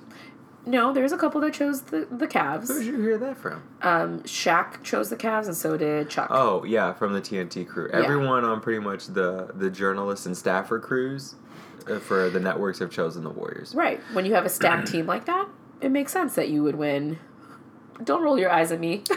I was a very light role. I wasn't. I, it wasn't at you directly. It was just really at everyone who's been saying like Warriors in four, Warriors in five at the most, or people who acknowledge and say like, oh, Warriors in seven, but no one has said the Cavs except for those two bald guys you just mentioned, the bald black guys. the bald black guys whom I love. Um, but I, uh, I'm calling Cavs in seven still. I I think I think we're the only two basketball commentators that feel this way. Yeah, I, I. I'm like I don't think anybody else thinks like us. Anyway, but anyway, there's the, but there are other like basketball-y things happening. Um, la- was it last week or the no? It was last week that your dope person of the week was Enes Kanter. it was last week. Um, and Look what happened. sit literally after our cast, like the next day, his the Turkish government um, had a warrant for his arrest for being Yeah. a terrorist. Yeah, that's right. And so Alex and I were like, "What?" we, and uh, we tried to really understand what is going on in Turkey. To say the least, it is very complicated. Very, very dense. Very complicated, and it's long history. It's not something that just happened yesterday. Yo. this is like years older than us. Older than us. That's what I was gonna say. I thought it started. Oh, it's 10 since years two ago. Yeah. You know, stuff just started 2000, sure. unraveling. No, this happened before you and I were born. And like we were the not even a concept 80s, in late our 70s. parents' minds. Right. Like that's how. We we just Googled it briefly to be like, what what is happening? what is happening in Turkey? What is the conflict in Turkey? And we looked it up and we found this article from BBC News, which could give us the most brief and to the point explanation. The t- title of the article is called Turkey versus Syria's Kurds versus Islamic State. It's Islamic State. State, not steak. Not steak. State. They eat beef. It's not pork that they don't eat. Yes. Yes. Yes, you're right. okay. So these three things versus one another, and I'm like a trifecta of conflict sounds very complicated. Right. Long story short, uh, It's hard to even say long story short because it is so complicated. if you if in yeah throw tell me if any of this sounds unfamiliar or what we did not cover, but Mm-hmm. Turkey has the government run by uh, President Erdogan, Mm-hmm. who wants control of his government. This is his country. He's like, Yeah. I run shit here, right. and uh, As presidents sometimes say. yes, and and despite the negative cover, Confifi? Confifi, Confifi? or whatever you tweet this week. Um, Oh, but he's, 45. he said, uh, but there's some Kurdish citizens of Turkey, the Kurds, who want more uh, liberties Mm-hmm. and their own rights acknowledged, and they don't feel like they're being treated as fairly as citizens of Turkey. And so they've either wanted their own state separate from Turkey, or they want realized liberties and rights Mm-hmm. Right. that Within their country. Right. Right, and so the the fighters um, on that side are called the Popular Protection Units, Mm-hmm. or oh wait, wait, wait, I'm gonna mess this up. To say the least, this is three. there's There's three so- people, so three groups of people involved. Let's go to the diagram that looks like a There's child's a- placemat there's that there's helps me an understand. there's an infographic. Thank you, BBC. Yeah, BBC said, all right, so long story, we'll start at the top. The top is Turkish government um, has been fighting one group called the PKK since 1984. Right. They, they don't like the PKK. No, they don't. It's a working party uh, which they say is a terrorist group. Right. And uh, the U.S. and EU acknowledge it as a terrorist group as well. They say, Okay. okay, sure, I'm into that's it. fine. Yeah. Um, airstrikes against the Kurdish PKK, targets in north northern Iraq, and airstrikes against the Islamic State in Syria. Those have been going on. They've been Turkey's been like choo, Mm-hmm. Happening. choo, choo. Over 30 years. long time. Long time. so the Turkish government is fighting the Turkish Kurds, the PKK, Right. The, the Kurds within Turkey, and acknowledging them as a terrorist group Right. within. And most people, most Western, so America and, and the EU recognizes this. yes, they are. The Turkish government is hostile toward the Syrian Kurds, Right. but And they're different from the PKK. different than the PKK, different part of the the PYD. Mm-hmm. PYD. You're not Michael Jackson. Uh. not PYT, PYD as in dog. Uh, and then there's of that is the YPG, an armed force aligned to the PYD. Mm-hmm. So PYD is the party itself, the Democratic Unit Unity Party, Mm-hmm. and they're aligned. Check this out. So the PKK we don't like. Right. They're the bad guys within Turkey. Right. But then you got the Syrian Kurds, the PYD, which is the Democratic Unity Party, which is aligned With the people to we the don't like. PKK. Yeah. The PKK. But then you have the YPG, who are the armed force Mm-hmm. aligned with the PYD. So uh, there's too much happening. And they're like, Oh. and so then Turkey's like, the PYD are a terrorist group, but the U.S. says, no, the PKK are a terrorist group, but the the PYD, The Syrian Kurds. the Syrian Kurds, they're just like, they're upset. they want their own situation. Yeah, and then the Iraqi Kurds, the KRG, Mm-hmm. we're okay with them. So to all, and then the Islamic State on the outside, everybody's fighting against them, and Right. the Also Turkish government's bomb, bombing them. Yeah, right. also known as ISIS. ISIS, Or ISS, ISIL. ISIS. Right. So, as you can understand, so clear as mud, right?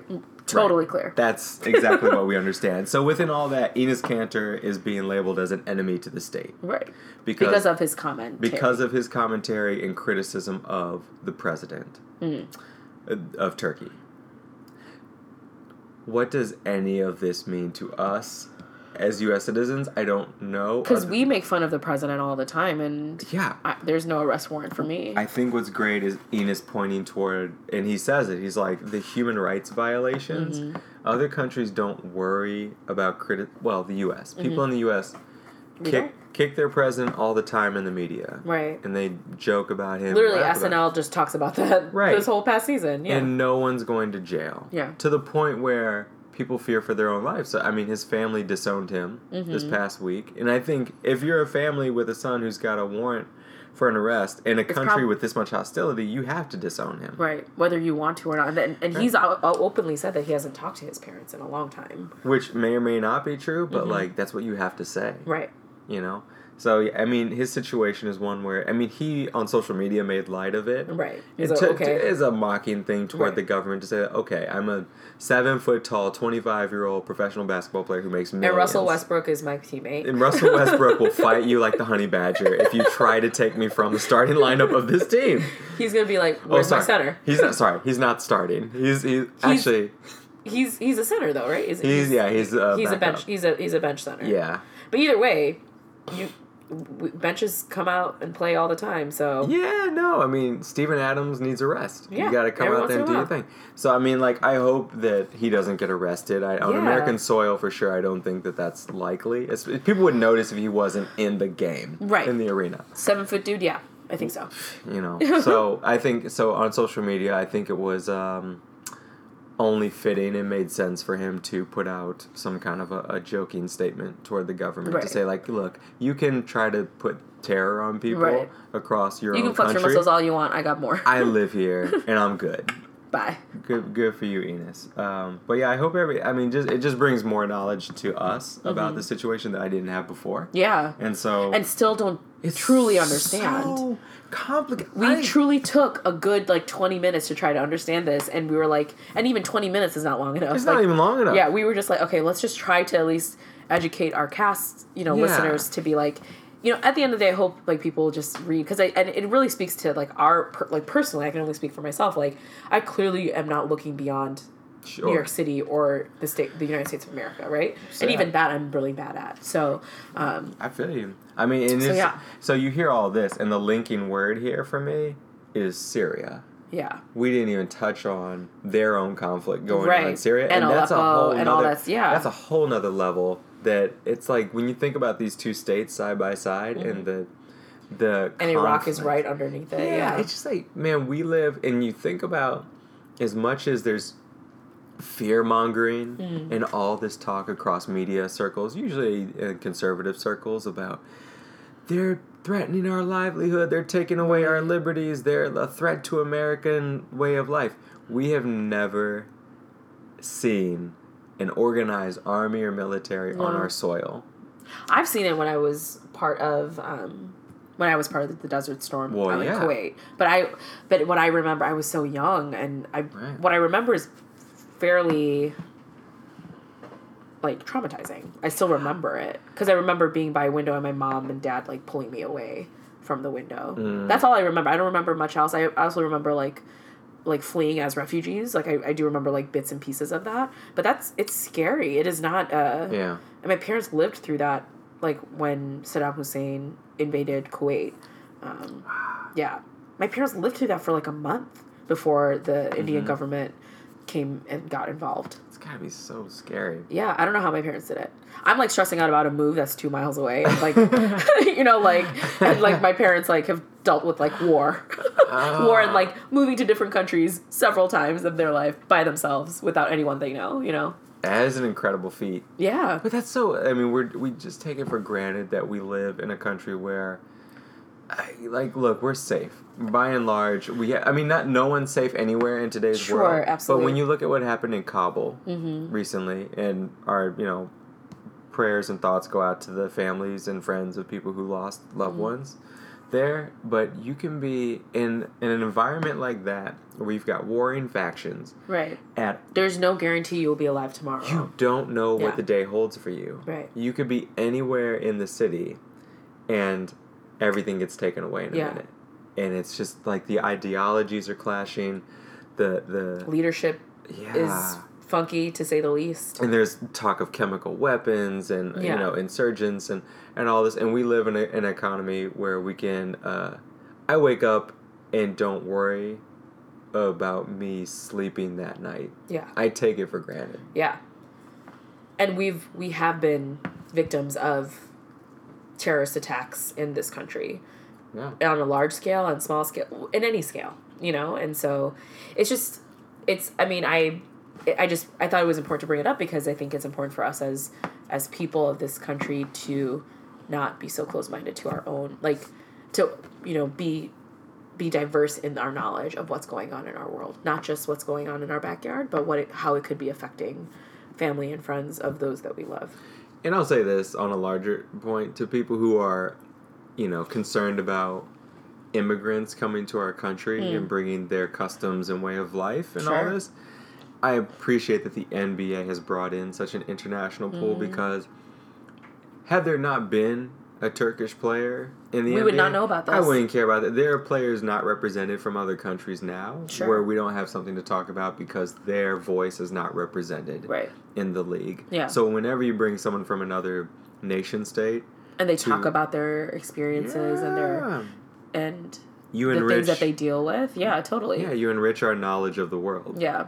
Like I learned more about Patty Mills from the Spurs Mm-hmm. just from like and just hearing his story. I was it was like a, a like a 10 minute clip that happened in Sports Center a while don't back. know that. He's Australian, right? He is, but he also has indigenous background in Mhm, him, and so yeah. like he was kind of talking about that and like how he kind of came up and did the things that he did, and and how, where he is right now is Mm. you know one of the player that showed up when they when they needed him to show up. I mean, they're not in the finals, but like you know whatever. Not his fault. Um, but like I would have never learned about that indigenous culture or his story or that co- that community if it wasn't for him.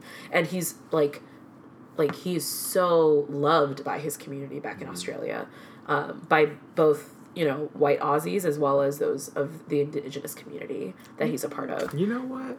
I and I all of this stuff builds on itself, Mm. and I don't want to say too much more because we're getting a little bit away from Enes with what Mm-hmm. I'm about to say, but I, I do want to pay some respect to just the natural uh, evolution of players in the Mm. world and where they're coming from because the NBA as it started Mm. and, and hits I'd say we'll call it by our perspective the golden era was probably during the 90s. Right. Some mean, would from our argue perspe- yeah. from our perspective. Some people would say the 80s were Right. an amazing Right. Some will say Set. the seventies. and, Yeah, whatever. but I would say just of those players that I remember being iconic during that generation and the people who came after. Mm, So think about the early 2000s, Iversons, um, Carter's, yeah. Kobe, uh, Shaq. McGrady, Shaq. A lot of these players were coming from uh, more urban or metropolitan areas. Yeah. Coming from more cities hmm by and large, Right. or small cities like Akron, Ohio, Right. um, Orlando, Florida, um, Newport News, Virginia. Right. Some of these places are like established cities. Right. Um, Carmelo's from New York Right. and all that sort of stuff. D Rose, Chicago. Mhm. But uh, Michael Jordan was from rural North Carolina. Yeah. And Charles Barkley was from Louis, uh, Auburn, Alabama. Yeah. Alabama. And Karl Malone, I believe, was from Louisiana.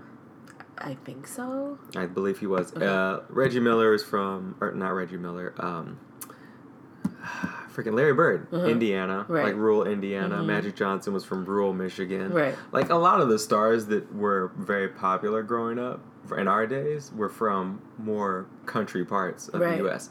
And then you come into the league and they represent these major cities. So you're seeing all these talented players from Boston and LA and Mm-hmm. Chicago, but they're not really from there. They're from like middle USA. Right. And they played out in their Right. like small communities.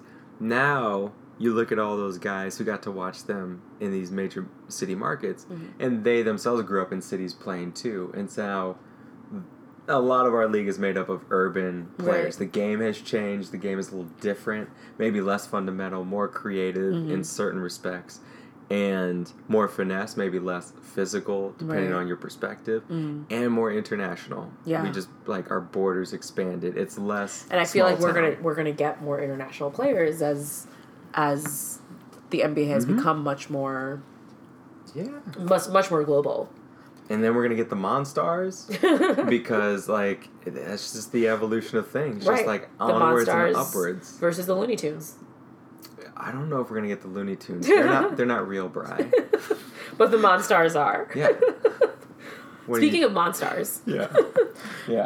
um, something happened last week after our podcast that I didn't want to talk about about LeBron James because I had some feelings about it. Do you want to talk about what it is? I think I know what you're talking about. Um, is it that LeBron James is Mhm. now the all-time Mm. leader in playoff points scored? Yes. Is it that LeBron James is the only player in NBA history to re- record 6,000 career playoff points? Yes. What a guy! what a So I only feel this type of way because he passed up MJ, and I have a lot of feelings about it. MJ held the title for so many years. Many, many until, years. Until one LeBron Jordan came. Oh, LeBron Bart Jordan? Who who are you? when LeBron James came along and said, like, I mean, it's amazing because the doubters for his career could have Oh, yeah. taken him.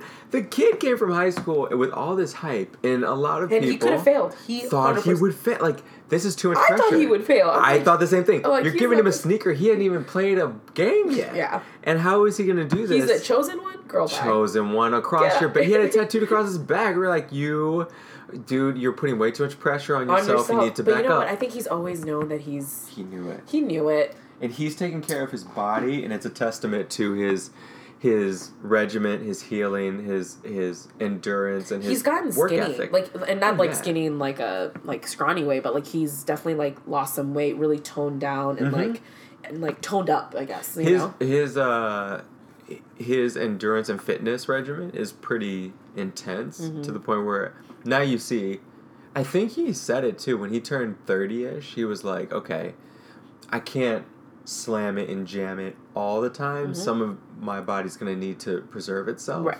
and so the lighter I Mhm. am the quicker I can move Yeah, instead of being slowed down I mean his his three points um, his shooting from the three the three point line is significantly better than it has been in his whole career. Yeah. Um, he's, I mean, he's deserving of this like this accolade. Um, I thought his, um, I thought his uh, the, the press conference afterwards was really funny, because he's like he's like I've always wanted to be like Michael. I you know I wanted to I wanted to do the fadeaway like Michael. I wanted to you know I Uh-huh. wanted to play like Michael. I wanted to like Wore look- my wristband like yeah, I like wore my wristband, my whatever warm ups that he sleeve. right, all these different things. Like I wore like the, his shorts the way that he like he was just Uh-huh. talking about all these things. And he was talking about like how like the oh I didn't do like the hoop earring thing, so I was just Right. like okay that's fine whatever. He's like well I'm just not balding like Michael. Well at least not yet. And I'm just like what? Ah, everyone's like LeBron. and You can. But did you see Tristan? Yeah, Tristan Thompson's like. Tristan ah. Thompson's face after he he like so Tristan, his teammate, is sitting behind him. Right, sitting back there, like a bunch of them around him, right? And so he says, like, "Well, I'm not balding like Michael. Well, at least not not yet, and like maybe that'll happen after." And then Ah. Tristan's face was every all of our faces like what, and also like I can't believe he just admitted that he's balding Well, it's not just that. or that he could be balding. That he, he admitted I could be balding. and it's like, honey, you are. You are balding. we all know. So it was just him, like, because you always wanted to say, like, okay, look, you see his head, I see his head. We've watched his head over the last over a decade, over a decade. 14 years, because he has 14 sneakers. Yeah. You have been balding, honey. We've been watching it, Sweetheart. Uh, so, Sweetheart, I need I need to hold your hand and talk to you about and this. we all knew. We all knew. So you're thinking he's very self-aware. He is a primal, a prime, primal athlete on the court. Like he is. He is just like gutsy. Mm-hmm. He knows his body. He knows what he can do. So he knows the passing lanes. Absolutely. He knows his teammates. He knows temperament. He, He- knows management. He knows like business. He He has, knows it all. He has to know he's balding. Surely he's not in denial. And oh, then Oh, he very much is. So in denial. It's like the plugs. No, these aren't plugs. LeBron, we all love and respect you. It's Just okay. admit it, or just shave your head. You would look great. He You really would look great. You would look great. Like He- I thought Michael Jordan looked great. Like Yeah. with his with his shaved head. It's it's just funny to watch a guy who has Again, male almo- fragility. He seems like he has everything. He seems like he's totally in control. But that hairline is his Well, is his and, like, kryptonite. Well, hair in general is a very like like it's a very attractive thing on your head. I know like other other people have feelings about like hair on your legs and armpits and things like Yeah, that. Like sure, whatever. Uh, we're not we're not talking about that. It's a but like point of identity. it's a point of identity uh, like you know i i know people who've had cancer who when like shaving Sure. shaving their head is like a very Yeah. um traumatic and hard thing to do because there's there's a lot of identity and beauty in that. It's like at least in the indian culture at least like Mm. in the desi culture like your hair the longer it is like the more beautiful. I remember cutting my hair like very short like very rihanna like shorter in the back a little longer in the front my dad didn't talk to me for a couple of days because he was so Ah. upset about it because he's like your your beauty was in your hair i'm like my beauty is in my face it's in all of this I Can't even look at you. Where's the rest of them? um, it was like you know he was just like not happy about it. I'm just, it's hair it'll grow and i also told him if you like hair like long hair so much grow it yourself you know like yeah. that was not that was also not a great thing to say to your father You I know we're fragile. Yes. Well, it comes back. I mean, I think men balding, like, I mean, I recently, I, I showed you, I think I sent it to you. It was a clip of, like, male weaves now, like, that black men can now start having if you yeah. are balding. Yeah. Um, which, I mean, women do it all the time. So, like, you know, again, do you, but I'm. Congratulations to LeBron for passing, but just you, you are balding. But honey. you know what? But you know what? It was funny, and ESPN ran this stat after he passed Jordan. Mm-hmm. Right. They said, "How many games did he do it in?" He did it in many more games than Jordan. Right. Jordan did it in like forty less games or Right. something like that. How many shot attempts? Yeah, I know. LeBron had far like 118 less shots. I know. So what he's more. It's like he's more efficient. Well, he's that, or does it even out? He's more efficient and he's had way more assists. Yeah. And that's what he said afterwards was I wanted to show kids, you know, I could play the game like LeBron and make the extra pass. Mhm. It's okay to lose the game 'Cause even if you made the right if you made the right pass. Right. Because at the end of it, like when you think of the greats, you think of Michael, you think of Kobe. Kobe doesn't ever. Scores. They just score. They don't. Right. when did Kobe ever pass? like And I know. Uh, yeah, no. like I'm like when did he pass? I, I don't remember. Nope. um, he yes he had 80 points that one game, but when did he pass? Yeah. Didn't he? With that, he had Smush Parker. He was like, I'm not gonna pass it to Smush. I'm not gonna do that. Um, but also speaking of LeBron, I mean, congrats on that. But yeah, there's been some other stuff. the some not so great things that have happened to him. That's so has man. so as I so I I read this article and I texted Alex and I said, Alex, WTF and I sent the link. And Alex said, I have not clicked your link yet, but I'm pretty sure it's about this. and he literally did a screenshot of the art, like not the exact article, but one, essentially yeah. like the the topic. And it's about Lebr- uh, LeBron's um, house in his home in LA was vandalized with the N word, uh, kind of painted on the fence or something Spray like spray painted. painted on the fence. Yeah. Um, which is very upsetting to, to happen to anybody, um, but especially to someone who is of his caliber. Um, do you remember what he said specifically when he was asked about it today? Um, what LeBron said? I don't remember. But he said something very eloquent. So he was asked about it, and he said, you know, no matter how popular, famous, how much money you have, it doesn't matter who, like, what not it matter. is. It is tough to be black in America. We've and he said we've known this for a long time. yeah. And, and people like, say this behind closed doors, and now clearly in, in front of people all the time. He's like people have their faces Mm-hmm. and they reserve certain things and they don't say things out loud or express Sure. these things, but deep within them, these things can lie in wait. Mm. And I think it was great. They asked him, "Are you surprised and shocked that this happened?" He's like, "Shocked? No, No. I'm not shocked. Yeah. Come on." And even so, I don't even think he was surprised. He was just, it's it's just disheartening, and you could even see it in his face when he was talking about it. Mm-hmm. Like, it takes a toll on a person Yeah. to do that. And I and you and I, you asked me the question of like, what would Michael do? What would yeah, Michael what Jordan do? do? Yeah. and I was researching. I was like, I was doing some digging because you know I remember when um, Michael Jordan's father James Jordan passed away, and then that was the year that he won the championship on Father's Day, which was like another like I will never forget him going on the ground hugging the ball and crying, remember that. and I remember crying with him. You know, just being so Yeah. as a young person recognizing I know your father died and this is Father's Day and you're just you have a lot of feelings Right. and you are allowed to have those feelings. Um, I just he didn't talk much at all about his father's death because it was a violent death. Um, and. Which some people have conspiracy thoughts around. yeah, about yeah. about like Jordan's Sure. gambling and things like that. And I don't have time for that. Like Right. it's some it's someone's father that passed away. It's someone's husband, Right. someone's brother. You know, it's that's not okay. Um, and I was just like, man, this is like I don't know what LeBron, uh, what Michael would have said if this happened to him.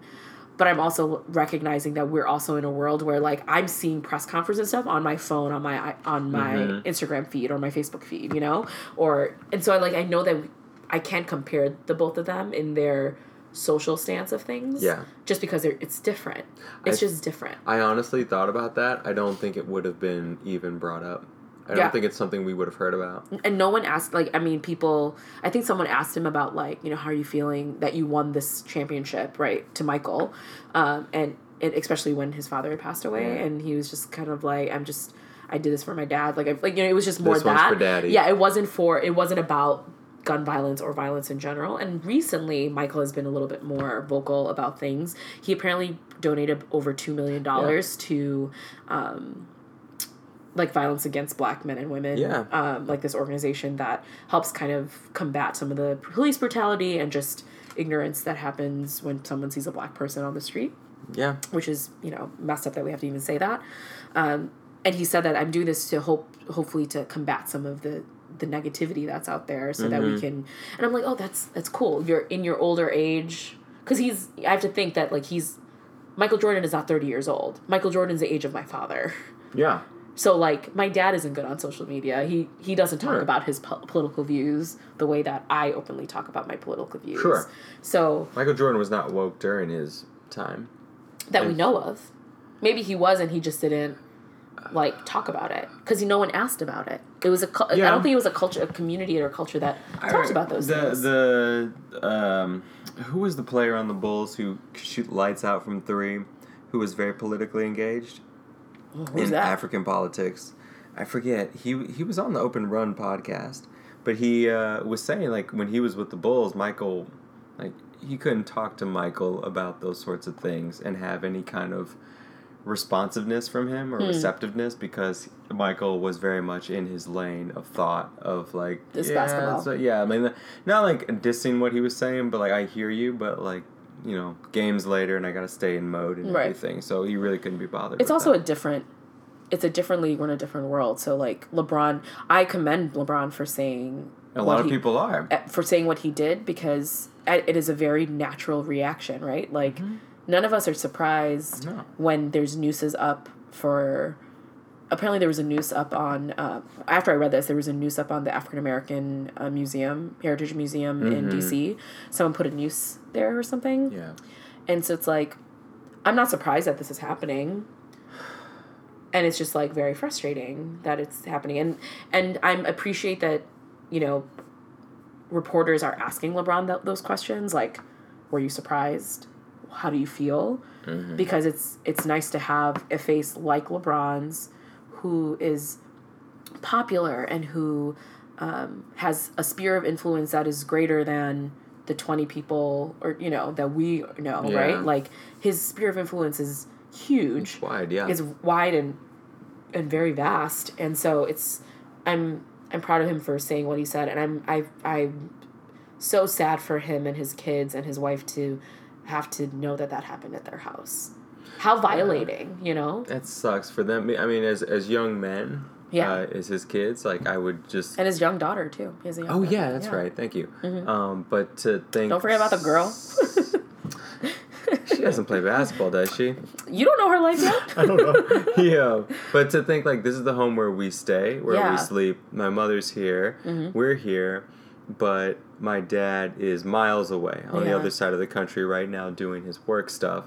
So he can only FaceTime with us. But to know that strangers with malice and uh, bad things in their heart came up to our house and, And made a that. statement is is very um, it's it leaves you feeling insecure Yeah. and and I probably not very well protected. So I don't know. I but in his voice and the way that he responded to those interview questions, I in his face saw a guy not as much he didn't disheartened sure but he didn't seem taken aback or in any way like it f- it, faltered his bedrock in any way you know no some totally people would be he like was he wasn't moved so he was not moved at all. He was like, "Oh, this happened." i'm unmoved Yeah, like what else happened today? It was it. It's a Wednesday. i'm sorry i'm a black man this It's a. Wednesday. yeah Like honestly, he's it, what it said to me was like this guy from the guy who spoke at the ESPYS. Yeah. At the top of the the docket for the night, Mm-hmm. as someone who made statements openly about various things that have happened in the community, the U.S. community re- revolving around race. This guy is like, oh, someone spray painted the N word on my gate. Oh, that's y'all didn't know people thought I was the N word. yeah Oh, I knew that. yeah i knew that I've my and I also know people in this in this gated community may be feeling that way. Uh huh. Yeah. Look, I, you know, I just think having someone in his position and Jim Brown, Mm-hmm. Hall of Fame running back, Isiah Thomas, Hall of Fame point guard, have all or Mm-hmm. Some of the many people who have said like LeBron's handling of this is extremely important and superb. The way he steps Class up, very confident. And he does not care what anybody thinks about his opinion. There are people out there from the other side who are going to dismiss his opinions Sure. in the same way that people like Curt Schilling Mm-hmm. said about uh, Adam Jones of the Orioles. Yeah, when he he's like, mentioned that in the in the press conference. "Oh, did he? Yeah, oh, he missed- oh, he, in the same way that Curt Schilling was like, "Oh, I played in Boston for ten years, and no one said the N word. I Mm-hmm. Think Adam. Jones is like Making up- who making said it it? yeah. Some people said it." Uh, Listen, Kurt, you need to have several seats because Mm-hmm. Your it's, it's not about if someone said it or not. Did they write the N word or did they say the N word? Where's the proof? What matters is how do we react to something like that if it's alleged and we don't know who did it. If we don't know who did it, we should have people who are just in support of the person who's been quote unquote victimized. So Mm-hmm. And he's not acting like the victim. He's like, No. this is what it is. I think it was painted like within like hours of it Sure. happening. Um, you got but- money, you people like that rush to to clean it up. Yeah. It's just it's sad that it's happening, but I'm again proud of LeBron for his, Yeah. his choice of words. But speaking of awesome black men who are doing awesome black things, Yeah, these guys it's lots of black excellence happening here. A lot These of guys. lot, lot of black male doing magic. black excellence this week. a lot of lot of black excellence, which I'm so into. Um, we got Coaches. we got some coaches yeah. in the finals that are uh, super black. Shout out to Tyronn Lue, coach of the Cleveland Cavaliers, the head coach who is from Missouri. Missouri. Yeah, whatever you like. Uh, he is from, I believe it's like Mexico, Missouri. I believe is where he was from. Is that really a town? we name a lot of our towns after other countries. Nice. Mexico, Missouri, Cuba, Missouri, Panama, Missouri. We do a lot of that. Very That's creative. very interesting. and uh, Mike Brown, assistant coach of the Golden State Warriors, but because Steve Kerr is dealing with an ailment that has him sidelined indefinitely, we don't know when he's going to be back. He's still like he's there though. He's like in Yeah. the locker room. He's in the lot. Yeah, he just can't be. It, the pain. Think about this: a guy who's he been must be smoking up so much. so much chronic. Like he, the pain must be so severe that he can't be out with his players. Yeah. But he coaches them from the practice site and from the locker room and all Right. that. He does the he's he's involved. halftime. He just can't be. I. It's involving his spine, so I don't think he can stand and sit. Mm-hmm. Like uh, he's probably in the locker room, like lying down most of the time. So Mike Brown, the assistant coach, who was the former head coach for several years of LeBron's tenure in Cleveland, Mm-hmm. um, so Mike Brown is now facing off against the Cleveland Cavaliers, Yeah. coaching against them and LeBron James. Yeah. And it's gotta for him. They asked him, you know, like, what does this mean to you? And he's like, oh, it doesn't It's a game. really register Yeah. with me. I'm just out there, you know, doing my job. Right. So yeah, the two two black head coaches, which we have not seen in the finals since 1975. Do you know what teams were playing at that time? I'll look it up. Look it up. And that's, you know, and I, I find it interesting because the league is made up of a lot of black men, A lot, and the majority. and majority of the coaches are white men. Yeah. One of my favorite coaches, Pop, and Phil Jackson. Well, he's not my favorite, but you know, he helped me. Steve Kerr. Steve Kerr. Um, I Uh, mean, we can't name all the white coaches. Right. There's a lot. There's a lot of them. Yeah. Thibodeau, like there's they all exist. Yeah, I know? mean, there you, you look across and it says something that look how long it took. All right, let's look at it from the gladiator mindset of you kind of work your way through. You're Mm-hmm. Yeah. a former player, and Right. then you become an assistant coach, and then Right. you work up to coach. Right. And so it's saying having the experience and the intellect and the Mm. communication skills to be a head coach is what we require. And not having a lot of players in that position suggests they maybe don't have the communication skills or intellect around the game, the basketball IQ to be a Mm. head coach. That's kind of what it suggests that you have all these player these people who have never been players Mm. who are now head coaches and they're white men. Mm-hmm. So look at Patrick Ewing and his amazing career. Right. But he never became a head coach in the NBA, which is what he was aiming for. He's head coach of Georgetown now. Mm-hmm. But I did not know that. So a lot That's of so interesting. yeah, I mean he rode on the bench for the Orlando Magic for a long time, and I think one other team, maybe the Houston Rockets, Mm. uh, maybe, but he uh, never made it into the ranks. And then you see some players who kind of made brief stints Mhm. as coaches, black players, but they didn't last very long. Sorry. Yeah, that's that's wild. And So- now to see was Mike Brown? Did Mike Brown play? Did I make that up? Mike Brown, I don't remember. I don't think so. Uh, Who do we have? Who won? Who won team- 1975? Uh, 1975 was the.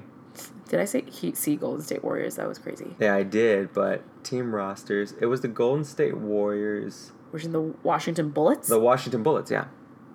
That's wild, considering the Golden State Warriors are currently playing. And they won that year. That's not funny. I know. This is- better not be deja vu. this better not be deja vu for real. uh, I'm trying to find out who the coaches were. Uh, I might have to click on the individual teams. Yeah. Well, um, because I I don't have anything else to add on the dribbling session, but do you have a um, a um, a prediction of who's going to win the series, the finals? Who's going to win the championship? Um, I yeah, I said yeah, the Cavs in seven. Oh, we did say this. Yeah. Oh yeah. I, I'll I- say I, I'll say it a million times. You can ask me as many times as you want. I was like, I, for, I don't know if we recorded that or not, but yeah, Yeah. Cavs in seven. That's I what hope- you're saying too. I would like to see Cavs in seven. Yes. Yeah. I, The way that this game is looking doesn't look like they're gonna win the first game, but we got there's still a lot of there's still a lot of uh, That's fine. still a lot of basketball left to play. you know what? As long as even if they're down three one, that's fine. Mm-hmm. Because they can they, they have come back from They've that. done it before.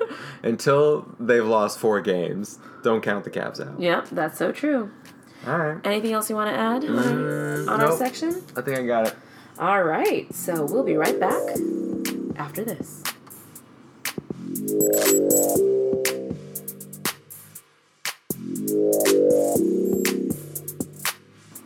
All right, so we're going to start our final section of our final segment of the podcast, the dope person of the week. My friend Alex, who's your who's your dude or dudette? This week, uh, I don't have any lofty Hmm. or, or deep reasons for this person, other than it's nice to see what some people are doing Mm-hmm. once they've left the league. Yeah. And David Stern's doing a tell-all for What? former former not not a full extent like a, a book or anything like Right. that, but he uh, is out of the league as former commissioner of the league for Yes. so many years and saw it through its really some of its most defining points Yeah. and golden years Yeah. and took over in like the early 90s he had no he drafted ewing Mm-hmm. came in with him um, he was there throughout michael jordan's career Yeah. and all the years I remember him in every single time we won those six championships. man the nba was just taking in money like hand over fist right. and so david stern can really be uh, commended for a lot of the things he did to propel the league forward Mm-hmm. so now that he's no longer commissioner and adam silver's taken over his job for several years now um, a couple of years few Yeah. um, David came out to talk about something that I always wondered about. Okay. And everyone at the time thought they knew this story. Right. But David told us the full extent of the story, What's and the it makes sense now. What's the story? Back in, I don't remember if it was 2010, maybe it was. It's when Chris Paul was with the New Orleans Hornets Yes. famed point guard. He Yeah. could do no wrong. He was scoring like 25 points and 12 assists a game. And when you put him in the playoffs, he was just murder to the other team. Right. He, like, I remember he was against the Lakers one time and went off for like, I don't know, like 48 points and 20 assists or something like that. Mm-hmm. Something freakish. Right. And so, off season came, and Kobe was trying to put together a team, a squad to compete for another championship on his quest to get six titles to match Michael Jordan. Never did. Never came to fruition. Nope. Just Spoiler stick with alert. that five. So he said, "Okay, who can I get?" And they were gonna bring in Dwight Howard, which is gonna be great. And then they were gonna, which. Lots was supposed to be great. supposed to be great. Th- and was then great? and then they were like, "Yo, we can get Chris Paul. We can get Chris Paul." They were going after the point guard, and it didn't go through. Hmm. And people said Wow. it was it was good as done. Right. Everyone remember said, this, yeah. This was gonna happen. It Yeah. was a fruit. They were already texting each other, Kobe and Chris. The agents had talked. Mm. Right. Stuff seemed This like was it was ready. happening, Yeah. yeah. ESPN was reporting on it. Like this thing is imminent. It's about to happen as soon as they say go. And then uh, the commissioner ended it. David Stern. Said no. called the Yeah. veto. He's like, no, I veto this trade. Mm-hmm. Cannot happen. At the time, a Mm-hmm. lot of people thought, including myself, this was vetoed because it would have been such a power imbalance. Right. You're gonna say That's what I thought. Dwight, Yeah. Chris, Paul, and Kobe on the same team. Plus, you got Pau Gasol. Sounds a lot like uh, possibly what's happening in the Golden State Warriors when I'm KD saying- was. and that's what I was like. Yeah. It's happening so much now. Yeah. How was this a thing that the commissioner just decided? No, LeBron, D Wade, Chris Bosh, that's one thing. Right. The Warriors, that's one thing. But Chris Paul and Kobe Bryant, Dwight, that's too much. Like, where's the threshold? Mm-hmm. Yeah, that I doesn't didn't make understand. sense. Yeah. now I get it. So David Stern was asked about it this week, and he said, "Oh, of course, there was a conflict of interest because at the time, and I forgot this, or maybe I didn't know this, uh, because the New Orleans Hornets." Were going through some influx within administration. They had moved from Charlotte to New Orleans, then from New Orleans because of the hurricane to Oklahoma City, then back Right. to New Orleans. Right. The commissioner in the league had taken over ownership of oh. the Oh. Hornets. They didn't have an ownership team, a majority owner. Oh, that's so interesting. Yeah, he was babysitting a team. Yeah. And it's happened before in other leagues. Yeah. But it was one of the only times in the NBA where the commissioner had to babysit a team and be like the foster owner. Right. And he was like, yeah, it was a conflict of interest. So at the same time, I had to be the commissioner approving trades. Mm-hmm. I also, and maybe rightfully or wrongfully so, put the Hornets 1st Mm-hmm. in that deal. So I was trying to get them what was fair. Right. Because I, Okay. because I was also the owner at that Yes. time. Yeah. Foster so owner, the deal was on the table to get Lamar Odom and a couple other players and some draft picks Mm. to the Hornets for Chris Paul to go to LA. Right. Then genius general manager Mitch Kupchak Mm-hmm. pulls the trigger because he quote unquote panicked, according to David Stern, and sent Lamar Odom on a trade to Dallas, Mm. which effectively took away one of the most important players from that trade. Yeah. So once Mitch did that, It screwed David's like, "You yeah. just screwed you screwed up. everything up." He Yeah. was like, "Oh, I'm nervous." Yeah. And, uh, he had a lot of feelings, male fragility. It, it is what it is. and David, David's like, "Okay, well now I veto this trade because we're not going to do this." And then Mitch and everybody were all sour, like, "Wait, what do you mean we're not going to get Chris? This sucks." They ended up getting Steve Nash, which was fine, but Steve Nash got hurt a lot. Mm-hmm. Um, but the the real story of that was not that David Stern was unfairly judging a too much too much of a ta- uh, power right. imbalance. He was wearing a multiple hats. He was taking care of a, a Yeah. franchise in flux, and Mitch Kupchak did what Mitch Kupchak has done Mm. in the past, which has led to, which what is what led to his removal by Jeannie Buss, his Mhm. sister, Right. eventually. Right. And so it was one of those deals where Mitch kind of screwed the pooch a little bit, and David Stern this week came out and explained to all of us Mm. What really went down, and now I get it, and it makes sense um, from that standpoint. Yeah. And it just reminds me like things that are reported on, be it related to sports or other things. There's multiple sides to every story. Right. So And there's multiple perspectives. It's yeah, there's your truth, their truth, and the truth. it's it's just it reminds me like anytime someone criticizes a move or a decision made by ownership Mm. or a league. How could they do this? They're you know, oh, I, terrible. I've I've done that too. Yeah, hundred percent. And I'm Yeah. just thinking, like, am I presuming to know more than the lawyers and legal team and agents of the National Basketball Association? Well, I will say when Carlos Boozer w- went to the Chicago Bulls, I had a hissy fit because we spent way too much money on him. So like, things that remain to be uh, I- unearthed. yeah, and I'm just like, and also, I mean, Bulls management needs needs That a lot of help, but that was questionable. it, it was hundred percent questionable, and people were pissed because we were like, It's- what the hell does this like mean? It's like when Albert Pujols, which by the way is sitting on 599 home runs, soon to join the 600 home Yeah. run club. Shout out to Albert Pujols. Um, when he left the Cardinals after all those years playing for us, right, everyone's like, "Your Angels are paying him how much money right, for how many years? yeah, he's old. You know, okay. Yeah, man. I can't believe I, I was very upset, but it is what it is. People make choices. If you got was- the money, if you got the money, do it. Yeah, that makes sense. That's Makes my dope person, David Stern, for for putting it out there on Front Street. Awesome. So my dope person. Mm-hmm. It's a little bit a little different.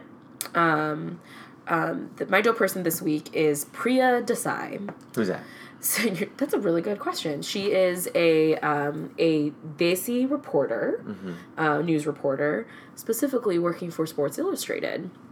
Before she was at Sports Illustrated, um, she's she does like digital anchor and reporting for Sports Illustrated. So she does a lot more like their like Instagram feed stuff or just digital stuff on the computer, like not necessarily um, print or anything on TV. Mm-hmm. Um, but it's all digital stuff that you can find on the internet.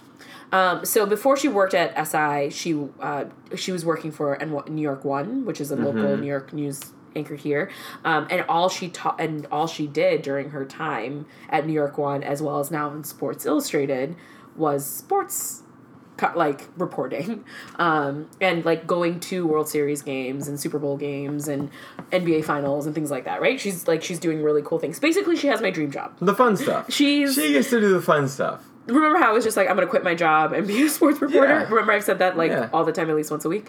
Um, she's doing it.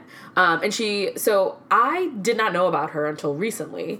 I was going through something and she popped up and I, I was like, that's a, that, that girl looks like me in that she phenotypically like looks like a brown girl. Right. And so I was like, what? And so I'm like, I need to find out what her name is. Figured out, like, did my Googling, and I found out that she was this, you know, this girl of immigrant parents who supported her in her adventure of wanting to be a, a journalist, which is very um, unlike what people in our community typically want our girls to do, right? Like, be, you know, doctors and nurses and lawyers and It's not as respected. it's not as respected, I guess. But she was saying how supportive her parents were and how like they looked at like schools and colleges to make sure that they were that she was going to the best journalist program. And Did she go to University of Missouri? uh, no, she didn't. No. I don't know where she went, They but have a good program. I'm sure they do.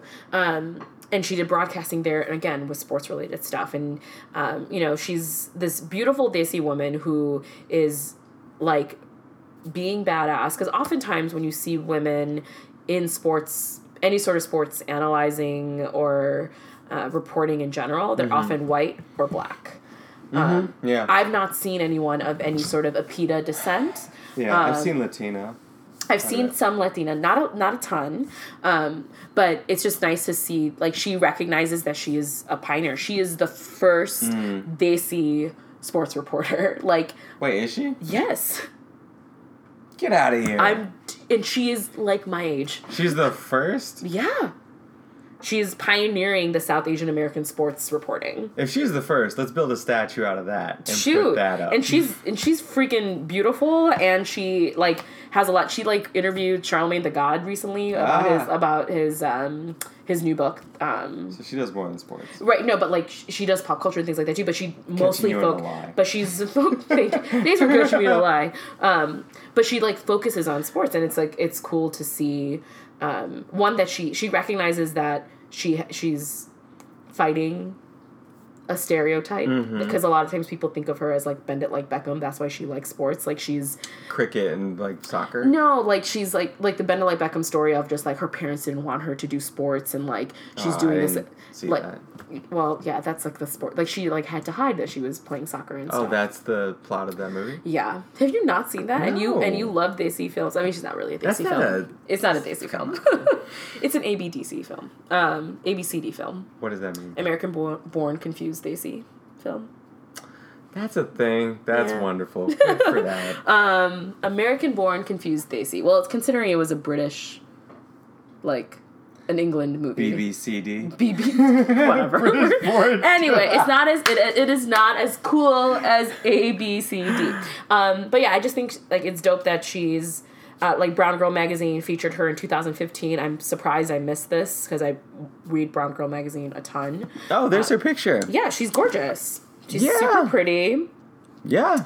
That's her on the field. That's her on the field. That's her at, On at another Super- field. at on a Super Bowl game. She's on a lot of fields. She's on a lot of fields. She's doing things. So I think it's cool to see someone that looks like me out there. For it sure. means that if I want to have a second or third or fourth career, I can do it because She's- someone she's- looks at me. Like, She's moved the ceiling. She's- yeah, she's the glass ceiling is Is it shattered is or like it's it's cracked a little, which is cracked. nice. It's a little crack. some some hairline fractures in the ceiling? there's some you know, I mean, there's um, and I think of like the amazing, you know, sports reporters that are women specifically in the NBA that I love and like like I think Doris Doris. Burke. I lo- and when she like handles the ball, I always love it. She's so cool. She's uh, I want to be her friend. Um, I mean, and it's and none of them are perfect, but I'm really excited to see someone that looks like me yeah, for sure. on there. So that's why she's my dope person. That's a good one. I like yeah. that. And there's Alright. also another Desi man on Sports Center. Oh uh, yeah. And I saw him, and that's where this all kind of started. I saw her, and I saw him, and I'm just like, wait, there's Desi people like talking about sports, like him. And it's not just me, and it's super He cool. get you talking about coach? no, no, he's he's Well, uh, no, he's a they reporter. call him. Well, I think they call him Is he an analyst? Like uh, he, he talks about anchors? everything. Yeah, he's one of the anchors. Sometimes they call him coach, huh? and I don't know why. I've only seen him once. and I've seen him consulted for his opinion. Yeah. I'm like, wait, he's not just telling you about the news. He's being asked what he thinks about it. and from what I hear, he's been part of Sports Center and that that whole franchise for a while. It's this is not something he's been doing for a year or two. This is like he's been around. Gotta find out more about Yeah. that. No, I mean, Maybe next week. I'm I'm glad to see my my Desi folks doing big things. I'm I'm here for it. Good deal. Can I t- one last thing? Yes, I want to loop back as you were saying. I love Desi folks. Someone else said that to me today. Was it a Desi person or was it non Desi person? It was non Desi. Oh God. I Why was- they were they fetishizing my whole community? That's what I was wondering because I was so when I signed up for my membership at this gym, uh huh. they looked at my ID and they were they said, "Oh, you're so cute in this picture." And I had my tie and the ID and Mhm. everything. They're like, "What do you I what did she say? I love mixed people." Oh God. There's a brown person. They're, they're like a Desi person saying you? Haitian. Haitian person. Okay. I love I love mixed people. What are you mixed with? I was like black and white, like American black, American Mm-hmm. you're white. You're like a black and white is. cookie. I am I'm that. I'm you are basically you that. are a black and white cookie. And then she uh, she was like, I love mixed people Old, older lady, younger lady. our age. Our, so 30s. Okay. Mhm. Um, uh, I love Asian cultures, Indian cultures. Mm. And then she said one other one she mentioned, but she like selected cultures that she really. I believe the. Haitian culture, if I'm not mistaken. Oh no, that's Niger- Nigerian culture. Like there's Bollywood is like not just in India. Like they like in in parts of Africa and the Caribbean is very they're very involved in Bol- Bollywood or like they w- Hmm. watch Bollywood movies. Anyway, continue what you're saying. I was just sitting there listening because the whole interaction had gone pleasantly Mm-hmm. until that point, and she brought that up, and I just thought it just put me on the. Def- I noticed myself like Mm-hmm. something internally within me went toward. Are you about to fetish fetishize? Not even fetishize. Fetishize. Fetishize, I am having a hard time with that. Fetishize not only like mixed raced people, but like a lot of people. And I was just trying to think like huh, I guess people do that subconsciously all the time. Yeah.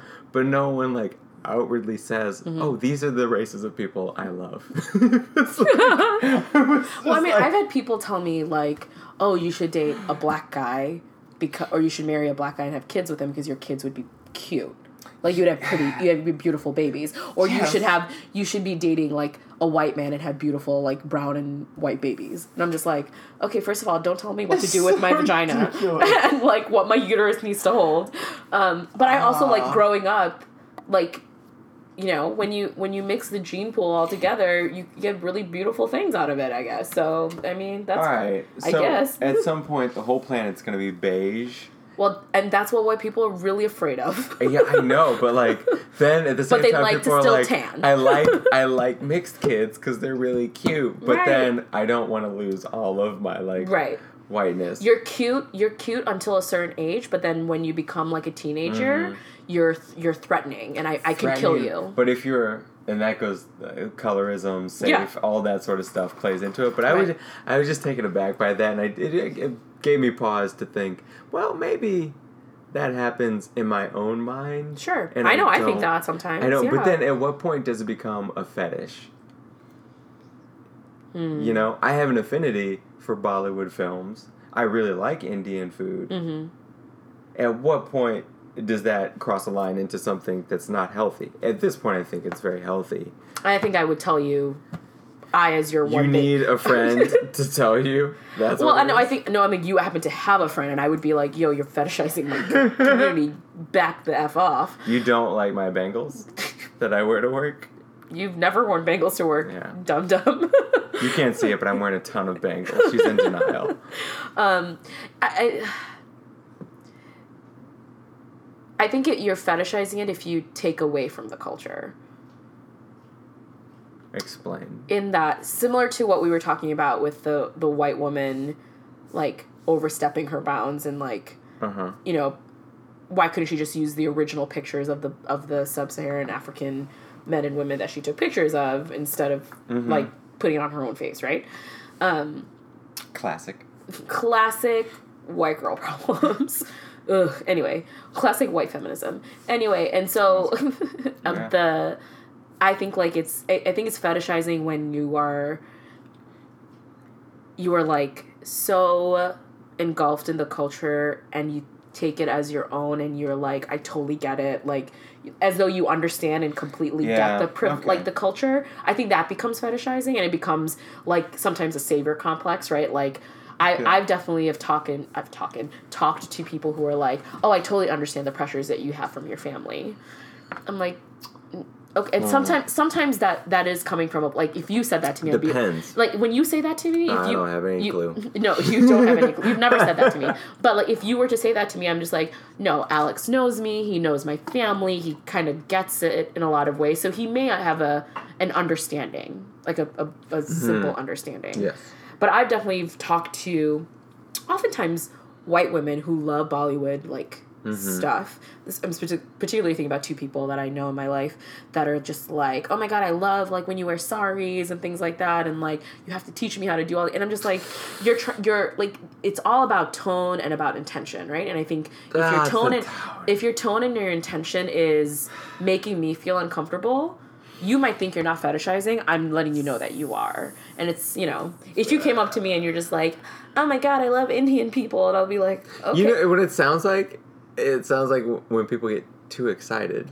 If Right. you get too excited, that's like it, it, it's a weird. borderline thing because like i've seen you get excited about indian stuff and i'm not Yeah. like and i'm not i usually i'm just like you're more desi than me and like Mm. and then i'm just like yeah it is what it is but like at the i think it's a it's a balance right and it's recognizing if you have people around you that can be like yo alex you're kind of fetishizing Mm-hmm. brown women like why is why, or like you're fetishizing the brown community Yeah. or you know what you know whatever it may be in whatever context the conversation may be like i know people who are like their top five like people in their like my top five like women that i want to sleep with in my life as men mm-hmm. would oh yeah. like- like, oh god. are I know like what you're gonna say. and it's like they all look a certain way they Yeah. all have a certain type of body type they all maybe happen to be from the same i'm just like you need to diversify Well, I try to keep my top five diverse, but your top for five that is very diverse I try. Um, it, it it changes from time to time, as but it should but I um, feel like there's a big thing out there. I see this in a lot of men, like Eastern Asian fetish. oh god fetishizing. yeah Yeah. 100% It, it happens. As I was first take, I first realized it when I didn't have any experience with Asian culture of very much when I grew up because we just didn't have a large population around it. So I go to places like San Francisco Mm-hmm. and New York, and I would, or even Chicago, and I would say like, "Oh, there's some Asian people here. cool This is great." yeah east But, asian um, specifically Eastern Asian, Mm-hmm. not S- South Asian. And then I would, uh, but I came to New York, and then this is the first time I encountered men who were like into Mm-hmm. dating Asian women, and I thought, I was like, what is that about? And then I realized, well, you know what that's about. You have thoughts, i have lots of thoughts on that yeah. I mean, I think there's a dominance piece, like, of like you know, little like if you think of like a stereotypical East Asian woman, Mm-hmm. like small, skinny person that you can, you know, do things with, like sexually, like sexual Yeah. arousal of that. It's like Um, submission. so- submission of yeah, like whatever that like whatever that is um or even just like what the porn industry or just like like kind of fetishizes that too Yeah. in a lot of Oh, ways. So i think a lot of a lot of like men maybe I buy in, like buy into that. Um i know i feel i feel this is this may be a little controversial. Um i know i feel fetishized often by white men and by black men often.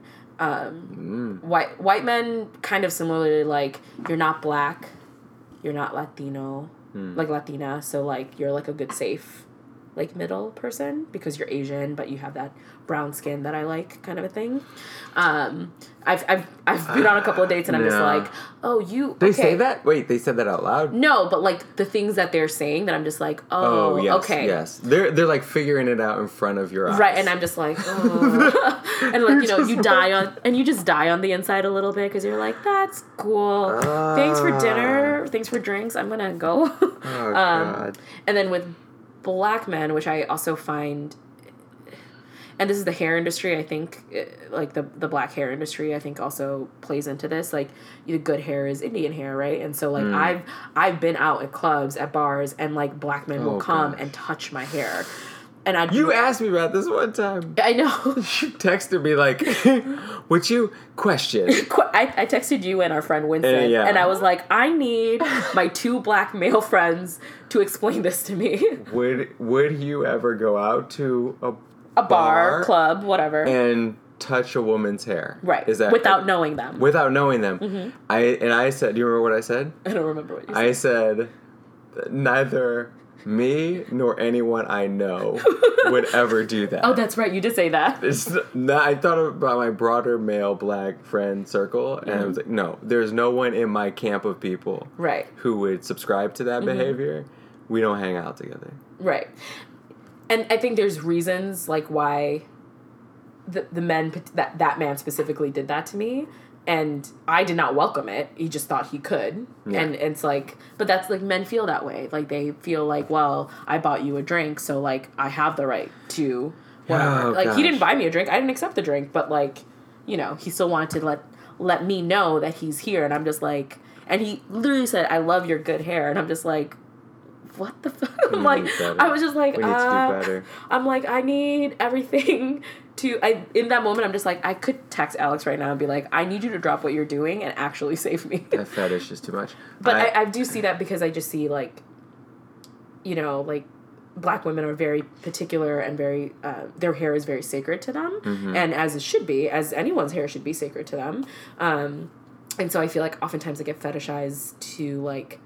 Because you can do more with my hair, you can pull it, you can Yeah. run your hands through it without like someone some like literally this is like a conversation i've had with an, another black man i was just like i need you to not touch my hair. Oh gosh. you need to like like Ah, like this is i'm not welcoming this. It's my personal space personally. that's, Um, we got to do better. yeah. That's that's I. You know the most racist dating app, what is it? Coffee Meets Bagel. really? In my in my opinion, only because you can choose ethnicity. Oh yeah and. if, but if that's important to someone's like community and culture i can It is, but so look at it like this: Tinder, you just swipe, you just swipe left, right, and you just get people in a certain region. right It doesn't choose like what their ethnicity is. You just have to see everybody. right or everybody in that area so if you're in like yes. the west village you're gonna see a lot of white people Yeah, sure. Yeah, it- I- it's, it's- yeah. yeah. Geographically, depending on how wide your radius Mm-hmm. is, sure.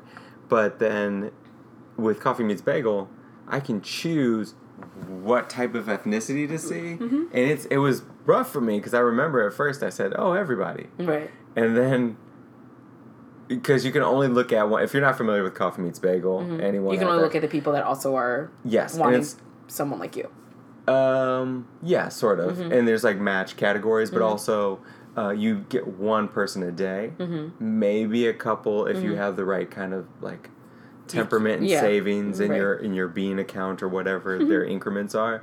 Then uh, so it's it's intentional. You Mm-hmm. have 24 hours to kind of make a connection or so, and then you've got a week once you match up to Mm. actually have some like correspondence over text message. But Right. you don't know the person's number unless you get their number through the chat room right whatever. It's actually the most safe and I think informative of the dating apps that I Mm-hmm. yeah ever you definitely get to know more about it Right. more the person that you're But eventually, I had to take off Asian women. I had to uncheck the box really mm-hmm.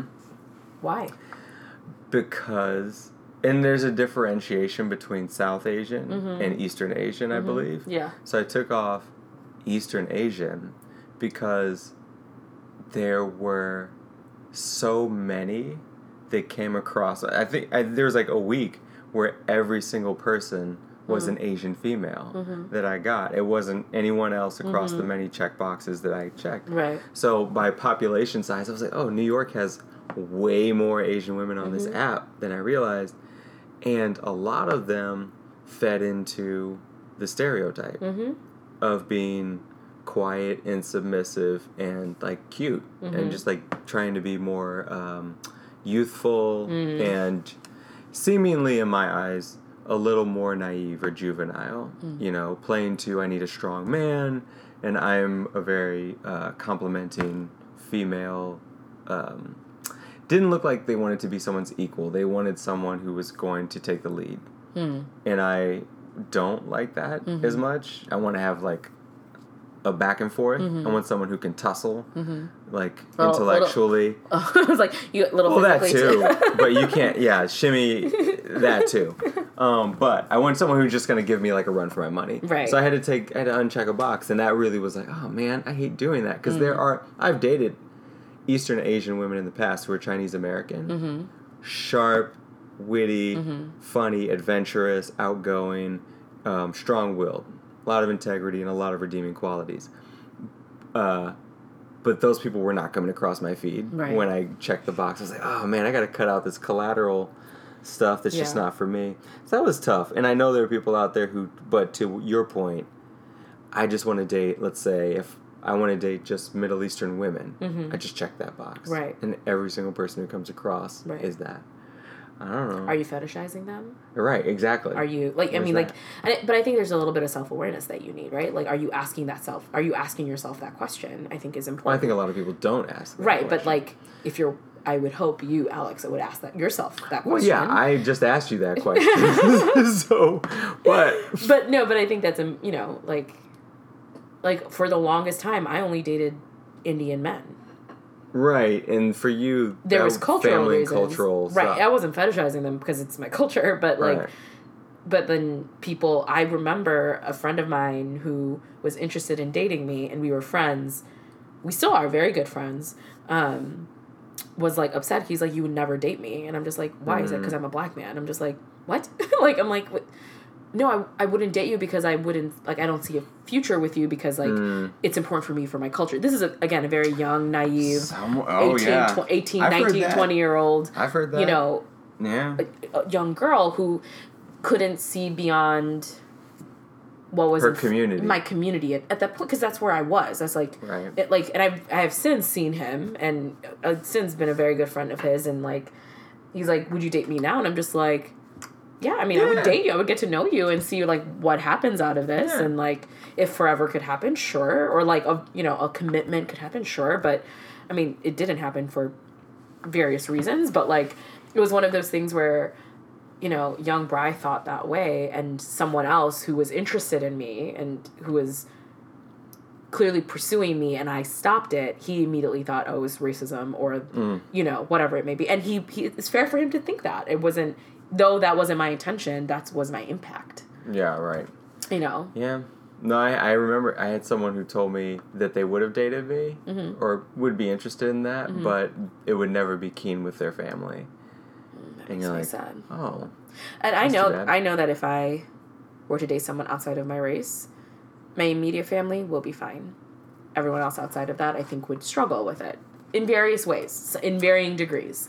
Ugh. And when you are with someone, like just today, I was talking to a friend about how when you date someone, you date all of them. You know, you, like especially if it's a commitment that for a long term situation, you are dating them and the baggage and the packages that they that comes with them, their parents, their their struggles, their stuff. You know, yeah. and so, anywho, I don't know how we got to this topic. How did we get here? Uh, started with the Desi Reporter. Yeah, And I mean, we could just led into and, Coach with ESPN. yeah. And uh, We, this happens to us so often where we just I like we don't know. derail all the time. I don't know, man. Anyway, But that was all right. but yeah, I'm done. I have nothing else to say. That was a good conversation, though. I feel like we could go on for a long time. Probably offline. Mm-hmm. yeah, we'll, we'll check it out after this, and I, I'll tell you about the gym stuff. The rest of that. Yeah. Awesome. So as always, uh, be sure to follow. Like, you okay there, Funny Bone?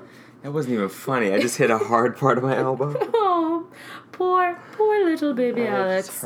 Um, so thank you all for listening to us for as long as you did. Um, we enjoy talking and hanging out, and uh, the Cavs are definitely going to lose because it is 87-108 right now. Game two. Game two. It's gonna be good. It'll be great.